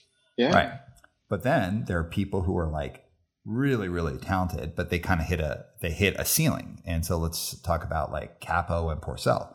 It's like, oh man, the Youth of Today records are like unreal, right? Shelter, you know, they're kind of figuring it out. Um, and they're doing yeah. I love I love Shelter, but like yeah, yeah. they hit the reason Mantra is such a cool record is because yes. they had a producer. And the producer, who was also their engineer, pushed them. And I was just listening to the um, Meet Meep podcast. Uh, shout out to Meet Meep, great podcast if anyone's interested in Roadrunner Records and the history of Roadrunner Records. It's oh, that's amazing. It's so oh, dude, amazing. it's so good. You got to check it out. And that's it's a great like, name. Yeah, and he's going through every single catalog uh, number of of uh, Roadrunner and doing these deep dive ones. So he did did one on Mantra and, and uh, interviewed those guys. Oh, and those amazing. guys were able to write a, a, next level record. Now these are people who had written tons of cool records, but they knew to get to that next level they needed a producer. And that's what a coach does, right? It's like it, yeah. they help you refine your ideas and help you push it. And then they wrote Mantra, and it's this incredible, incredible record. Yeah. Um, and then you got people who can write a cool record one time, but then they're kind of like, I don't know what to do, but they don't go and get help. It's like most people can write. If you're talented and focused, you most people can write a cool record.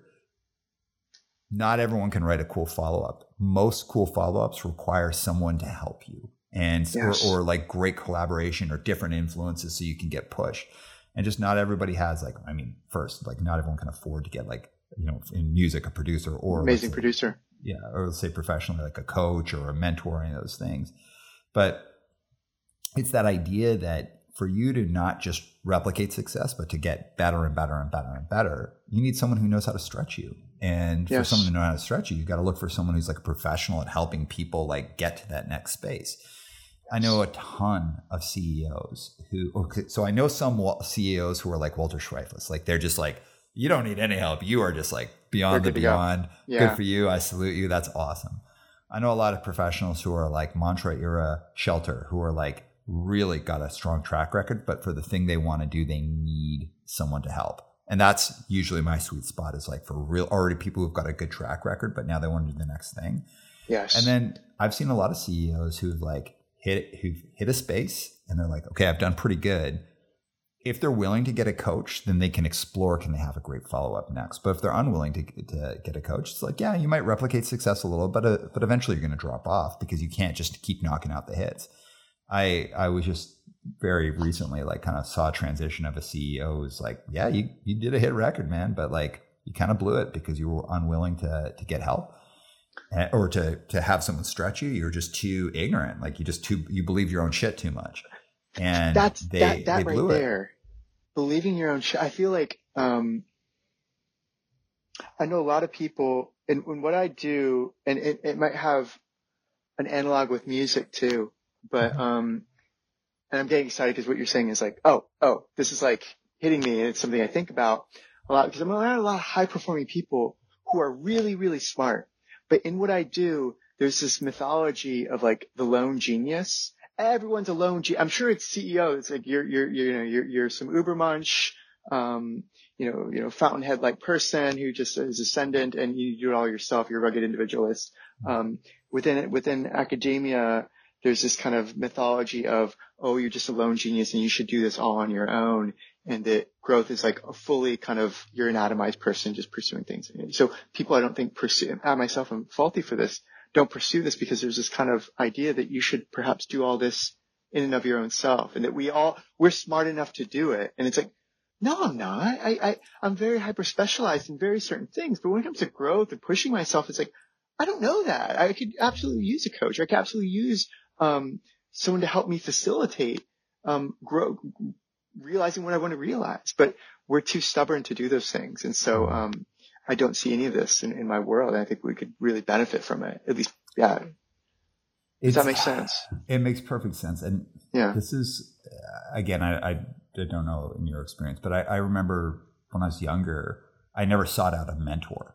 And no. I didn't I didn't grow up again with a strong family system. So like I didn't I didn't have that kind of connection to my parents where they really like they gave me good values, but I didn't like they didn't help me kind of like form up being an adult. I had to figure out a lot of that my myself.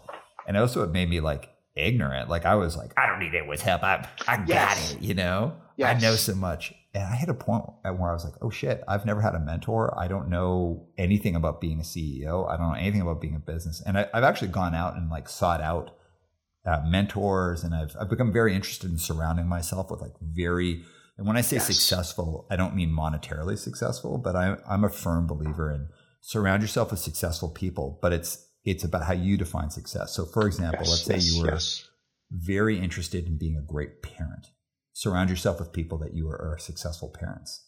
If um, if you're very interested in being a uh, a great athlete, but an athlete that is um, uh, excels athletically, but is also like well balanced, interacts with people well, has good levels of self care, then find people who are successful with that. You should always know what you want to be successful in, and be very specific. Like for example, if someone's like, "Well, I want to, I want to be financially successful," well, that's not specific enough. Like, no, really no. break it down. Yeah seek out those people and develop relationships with them because it's going to be a game changer for you because a you'll understand their process. Most people are very willing to share with you and to offer advice and to help. But not only that being around people who have a strong track record of success in these very specific ways they carry themselves in a way that is very refreshing if you're someone who's uh, like searching for something like that. Yes. Yes. Yes.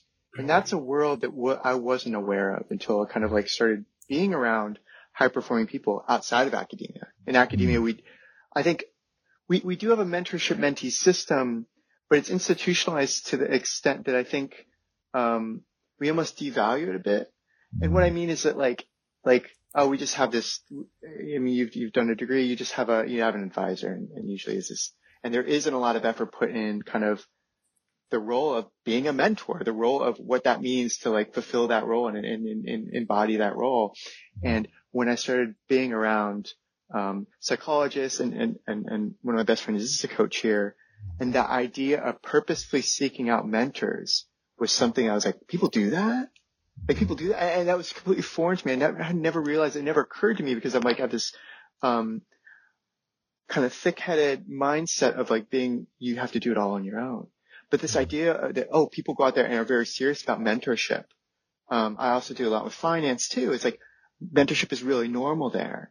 Um, and I'm just now starting to, or it took me a long time to realize the importance of that process. And that's, that's an even possibility. That's other thing people do. There's a world I didn't really appreciate and that I myself as a mentor to students now take that role much more seriously. Wait, do you mentor people on, you must, are you a mentor yourself? Like to people I, within your organ and other?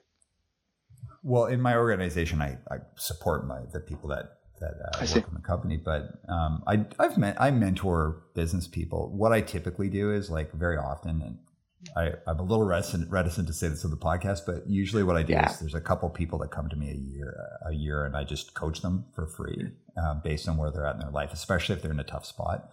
Okay. Um, usually, okay. I take on a couple coaching uh, people. So, for example, if if someone's in a spot where they have a really challenging, toxic workspace, and it's just breaking them down mentally and they just can't handle it. I'll usually take on one or two of those a year just to, to help out. And then um, um, I do a lot of mentorship for professionals who are just stuck in their career, but they don't need coaching. They just need, need mentorship. Would you mind if I shared with you uh, like the model that I talk about when I talk about like mentoring and coaching and everything? Yeah, yeah, yeah, yeah, totally. So mentoring, eh, from my perspective, is such an incredibly valuable thing. But you're you're here someone where you're giving advice, you're influencing thinking, right? And there's a lot of influencing thinking, and there's a ton of advice given, but you're not putting your chips down. You're not saying, I'm actually part of your development. Like I'm invested yes. in your development and I'm actually like in a way responsible for your development.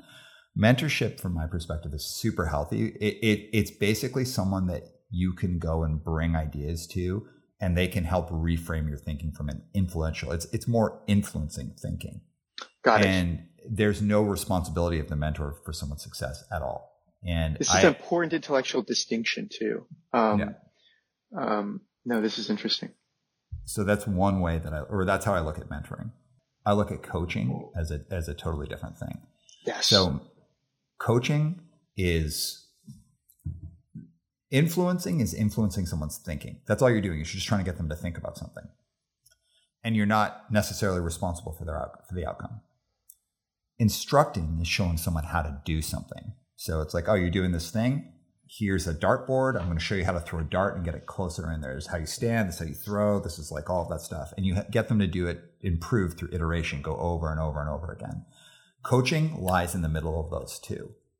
Coaching is about framing up someone's thinking and it's also about teaching people skill and depending on what what you're working on it could have like a higher percentage of like influencing their thinking and a little bit of skill or lots of skill and make a little bit of thinking so a driving instructor is someone who is coaching someone because they're not just instructing someone on how to drive. They're also, if they're like really serious about what they're doing, they're also giving them a philosophy of thought about how do you think yes. about driving? How do you be a good member? Uh, how do you be like a good community member of the road?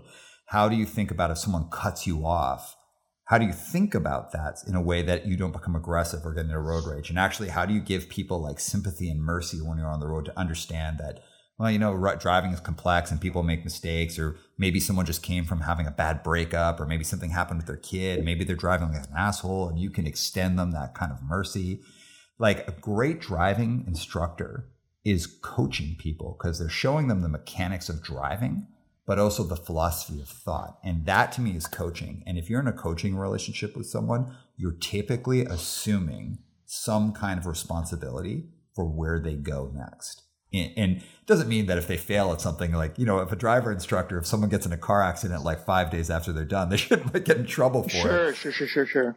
But you are invested in the outcome that you want someone to be able to get good at what you're doing rather than just giving them advice. So I view mentorship as like really, really important, but it's not that level of like, I'm take, I'm assuming some level of responsibility for you where coaching is like, I am assuming some level of responsibility for what happens next. No, it makes total sense. It makes total sense. Now we're heading off towards the end. Um, everyone, we're going to do a, a, part two of this because, like you know, as we as we got into it, like I said, we're starting a longer format, and it allows us to have like a richer conversation, which is super cool. But the thing that we didn't get to do is Nathan, we didn't get to really talk about your world, which I am super fascinated with. So we're going to set up a part two, and then uh, I'm not sure how we'll stagger these, whether we'll do them back to back or or what we'll do, but we'll we'll we'll see what happens. But we're definitely doing a part two. All right. So as we close off, I have three questions for you. Absolutely. Okay. Um, first, if you think about leadership, how does that play out in your role today? If I think about leadership, how it plays out in my role today, it's complicated because I embody like kind of multiple roles as a leader, both as like a researcher, as a, as a professor, you kind of have, you're, you're kind of split between these two worlds. People usually think it's just teaching, but it's like so I teach and advise students and that's great. And, and there's a very specific kind of formulaic rule as a leader, a role as a leader that I, I kind of embody there.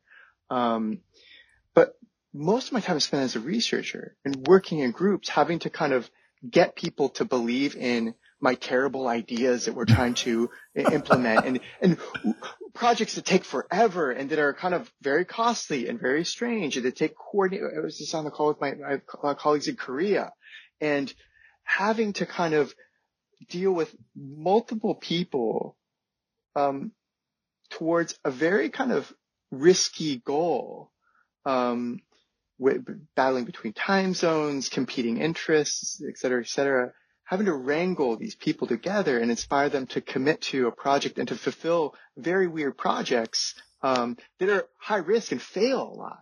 And take a long time to pay off. My role as a leader spent a lot there trying to manage that and trying to kind of um, work with a team and kind of being emotionally intuitive and trying to get people on board with what we're doing, whether it's our, our research assistants or whether it's my other PIs, my other principal investigators as well, who might get depressed or et cetera, et cetera. Does that answer the question at all? It does. So I'm going to Yeah, yeah. ask you a follow up question.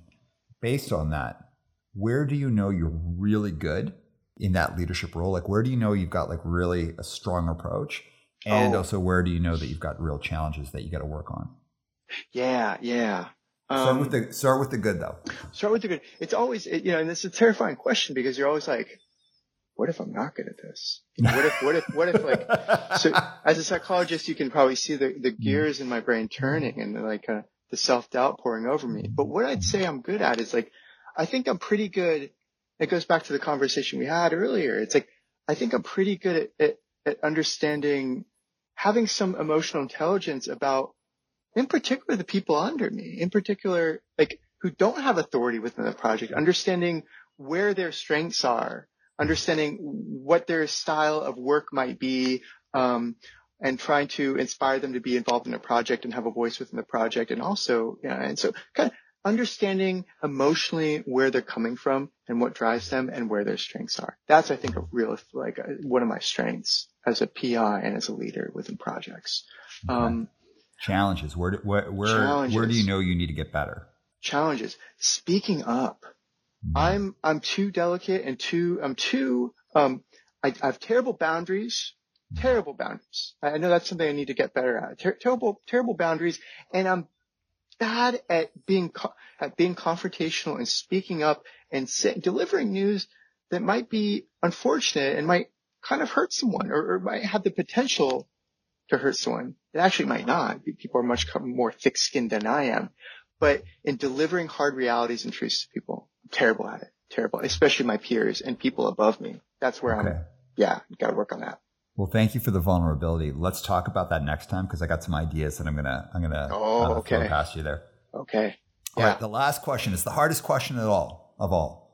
You can change this. Think about like someone afterwards might be like, "What?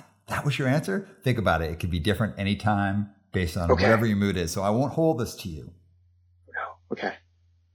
Three best hardcore records from Florida. Oh my God. I got to think about this. I got to think about this. Oh. Oh, oh, oh, oh, oh, oh, oh. Punk too. It could be punk hardcore. On the spot, I might have to get back to you on this. Um, cause I'll. Do I go with Roach Motel, the old hardcore stuff? Do I go with, uh, uh, mm, mm, mm, mm, mm. Yeah, this is a, this is a tough one. I'm going to start with punk. Uh, This is going to be a weird one, left field. Uh, I hate myself, self-titled on No Idea Records. I think it's the self-titled one. Brutally beautiful, emotional, um, uh, amazing album. I lo- love it, love it. It fits very specific time and place in Florida punk rock history. Um, mm, Assück Misery Index might be unlistenable to some people. Uh, great grind album. I think a, an amazing grind album. Uh, grind aficionados might, might disagree with me there, but I, I'm gonna, I'm gonna take a stand there. Um, mm, mm, mm, mm, mm, mm. Other one. What's, what would be, oh, Reversal Man, Revolutionary Summer 10 inch. Beautiful, inspiring lyrics. Um, um, great call out to Earth Crisis there. They have a kind of confrontational Earth Crisis, anti-Earth Crisis song that's, that's fantastic. Um, those would be three records, I think, that, that are, are, I'm going to come up with other ones. I'm going to, I'm going to doubt my list when I get off this, but those are the three that kind of resonate, kind of stick in my craw right now. Those are kind of, yeah. I love it, man. All right. Well, listen, as we're closing off, we're definitely doing a part two. So everyone, you know, know that one's coming. Uh, anything that you want to plug, anything you want to mention, where can people find you? Oh, we forgot to mention your Twitter handle. What's Oh, your yeah. Twitter handle? What's your I Twitter have, handle? I have the Straight Edge Twitter at Straight Edge on Twitter. You can find me. Um, the CM Punk fans find me. Uh, random people find me and are disappointed that it's like a guy talking about economics. Find me on Twitter. That's the best place to find me. Um, sodalabs.io is a, a, lab I'm affiliated with. Um, I have another lab coming up that'll be, be public. I have a link tree, you know, link tree, you know, backslash, uh, Nathan Lane. You can find all my stuff there, all my podcasts and articles there. So heck yeah, awesome. So everyone check out. He's the first straight edge person on Twitter, obviously, since he got straight edge. the second person, second straight edge person, has been like, God damn it, I missed that one. Yeah. So congratulations on that that great you. Uh, handle. You got it. You've got Thank it in you. perpetuity. Um, yeah. Everyone, check out uh, Nathan's uh, link tree. Check out all the links in there. His podcast, all his work he's done is very compelling. And man, thank you so much for being on the show, and we'll see you in the next one. I loved it. Thank you so much. Uh, your team's great. Uh, I, I, thanks for having me. This was fun. Absolutely. All right, Yeah. man. I will talk to you soon. And everybody, we'll see you in the outro. Spencer, drop the beat.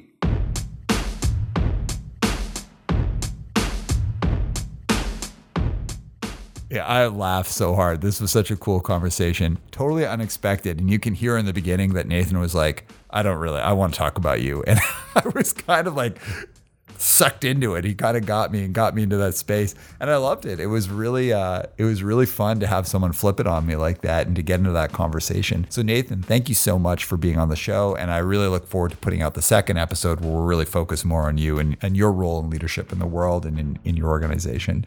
Being a person that is an observer of other people. So I've always been in the position of helping other people or coaching other people or mentoring other people. And Uh, like professionally that's what i've done. And then also i've had this whole other life where i'm in front of a band and i'm heading up a band or i'm playing guitar in a band. And there've kind of been these two different experiences. Like one is all about other people and then the other one is all about the expression that you're doing and you're you're essentially kind of the center of attention. It was this interesting thing where nathan brought my two worlds together where i was kind of talking about being a business person and a therapist and a punk and just moving through the world. And it, it's just a good reminder for me at least that like all parts of who you are matter at all times. Some parts are going to be more present in some situations than others, but there's no part of you that's like gone at any time. It's all there, and you get to kind of pick and choose how you bring things forward. And I, I, at least for me, part of the enjoyment of life is being able to figure out how I bring more and more and more of my entire self into every situation. And uh, Nathan, it was just such a fun, really interesting exchange. I really appreciate it. So as we're closing off, everyone, definitely watch out for part two. And I am your host, Aram Arslanian, and this was One Step Beyond. One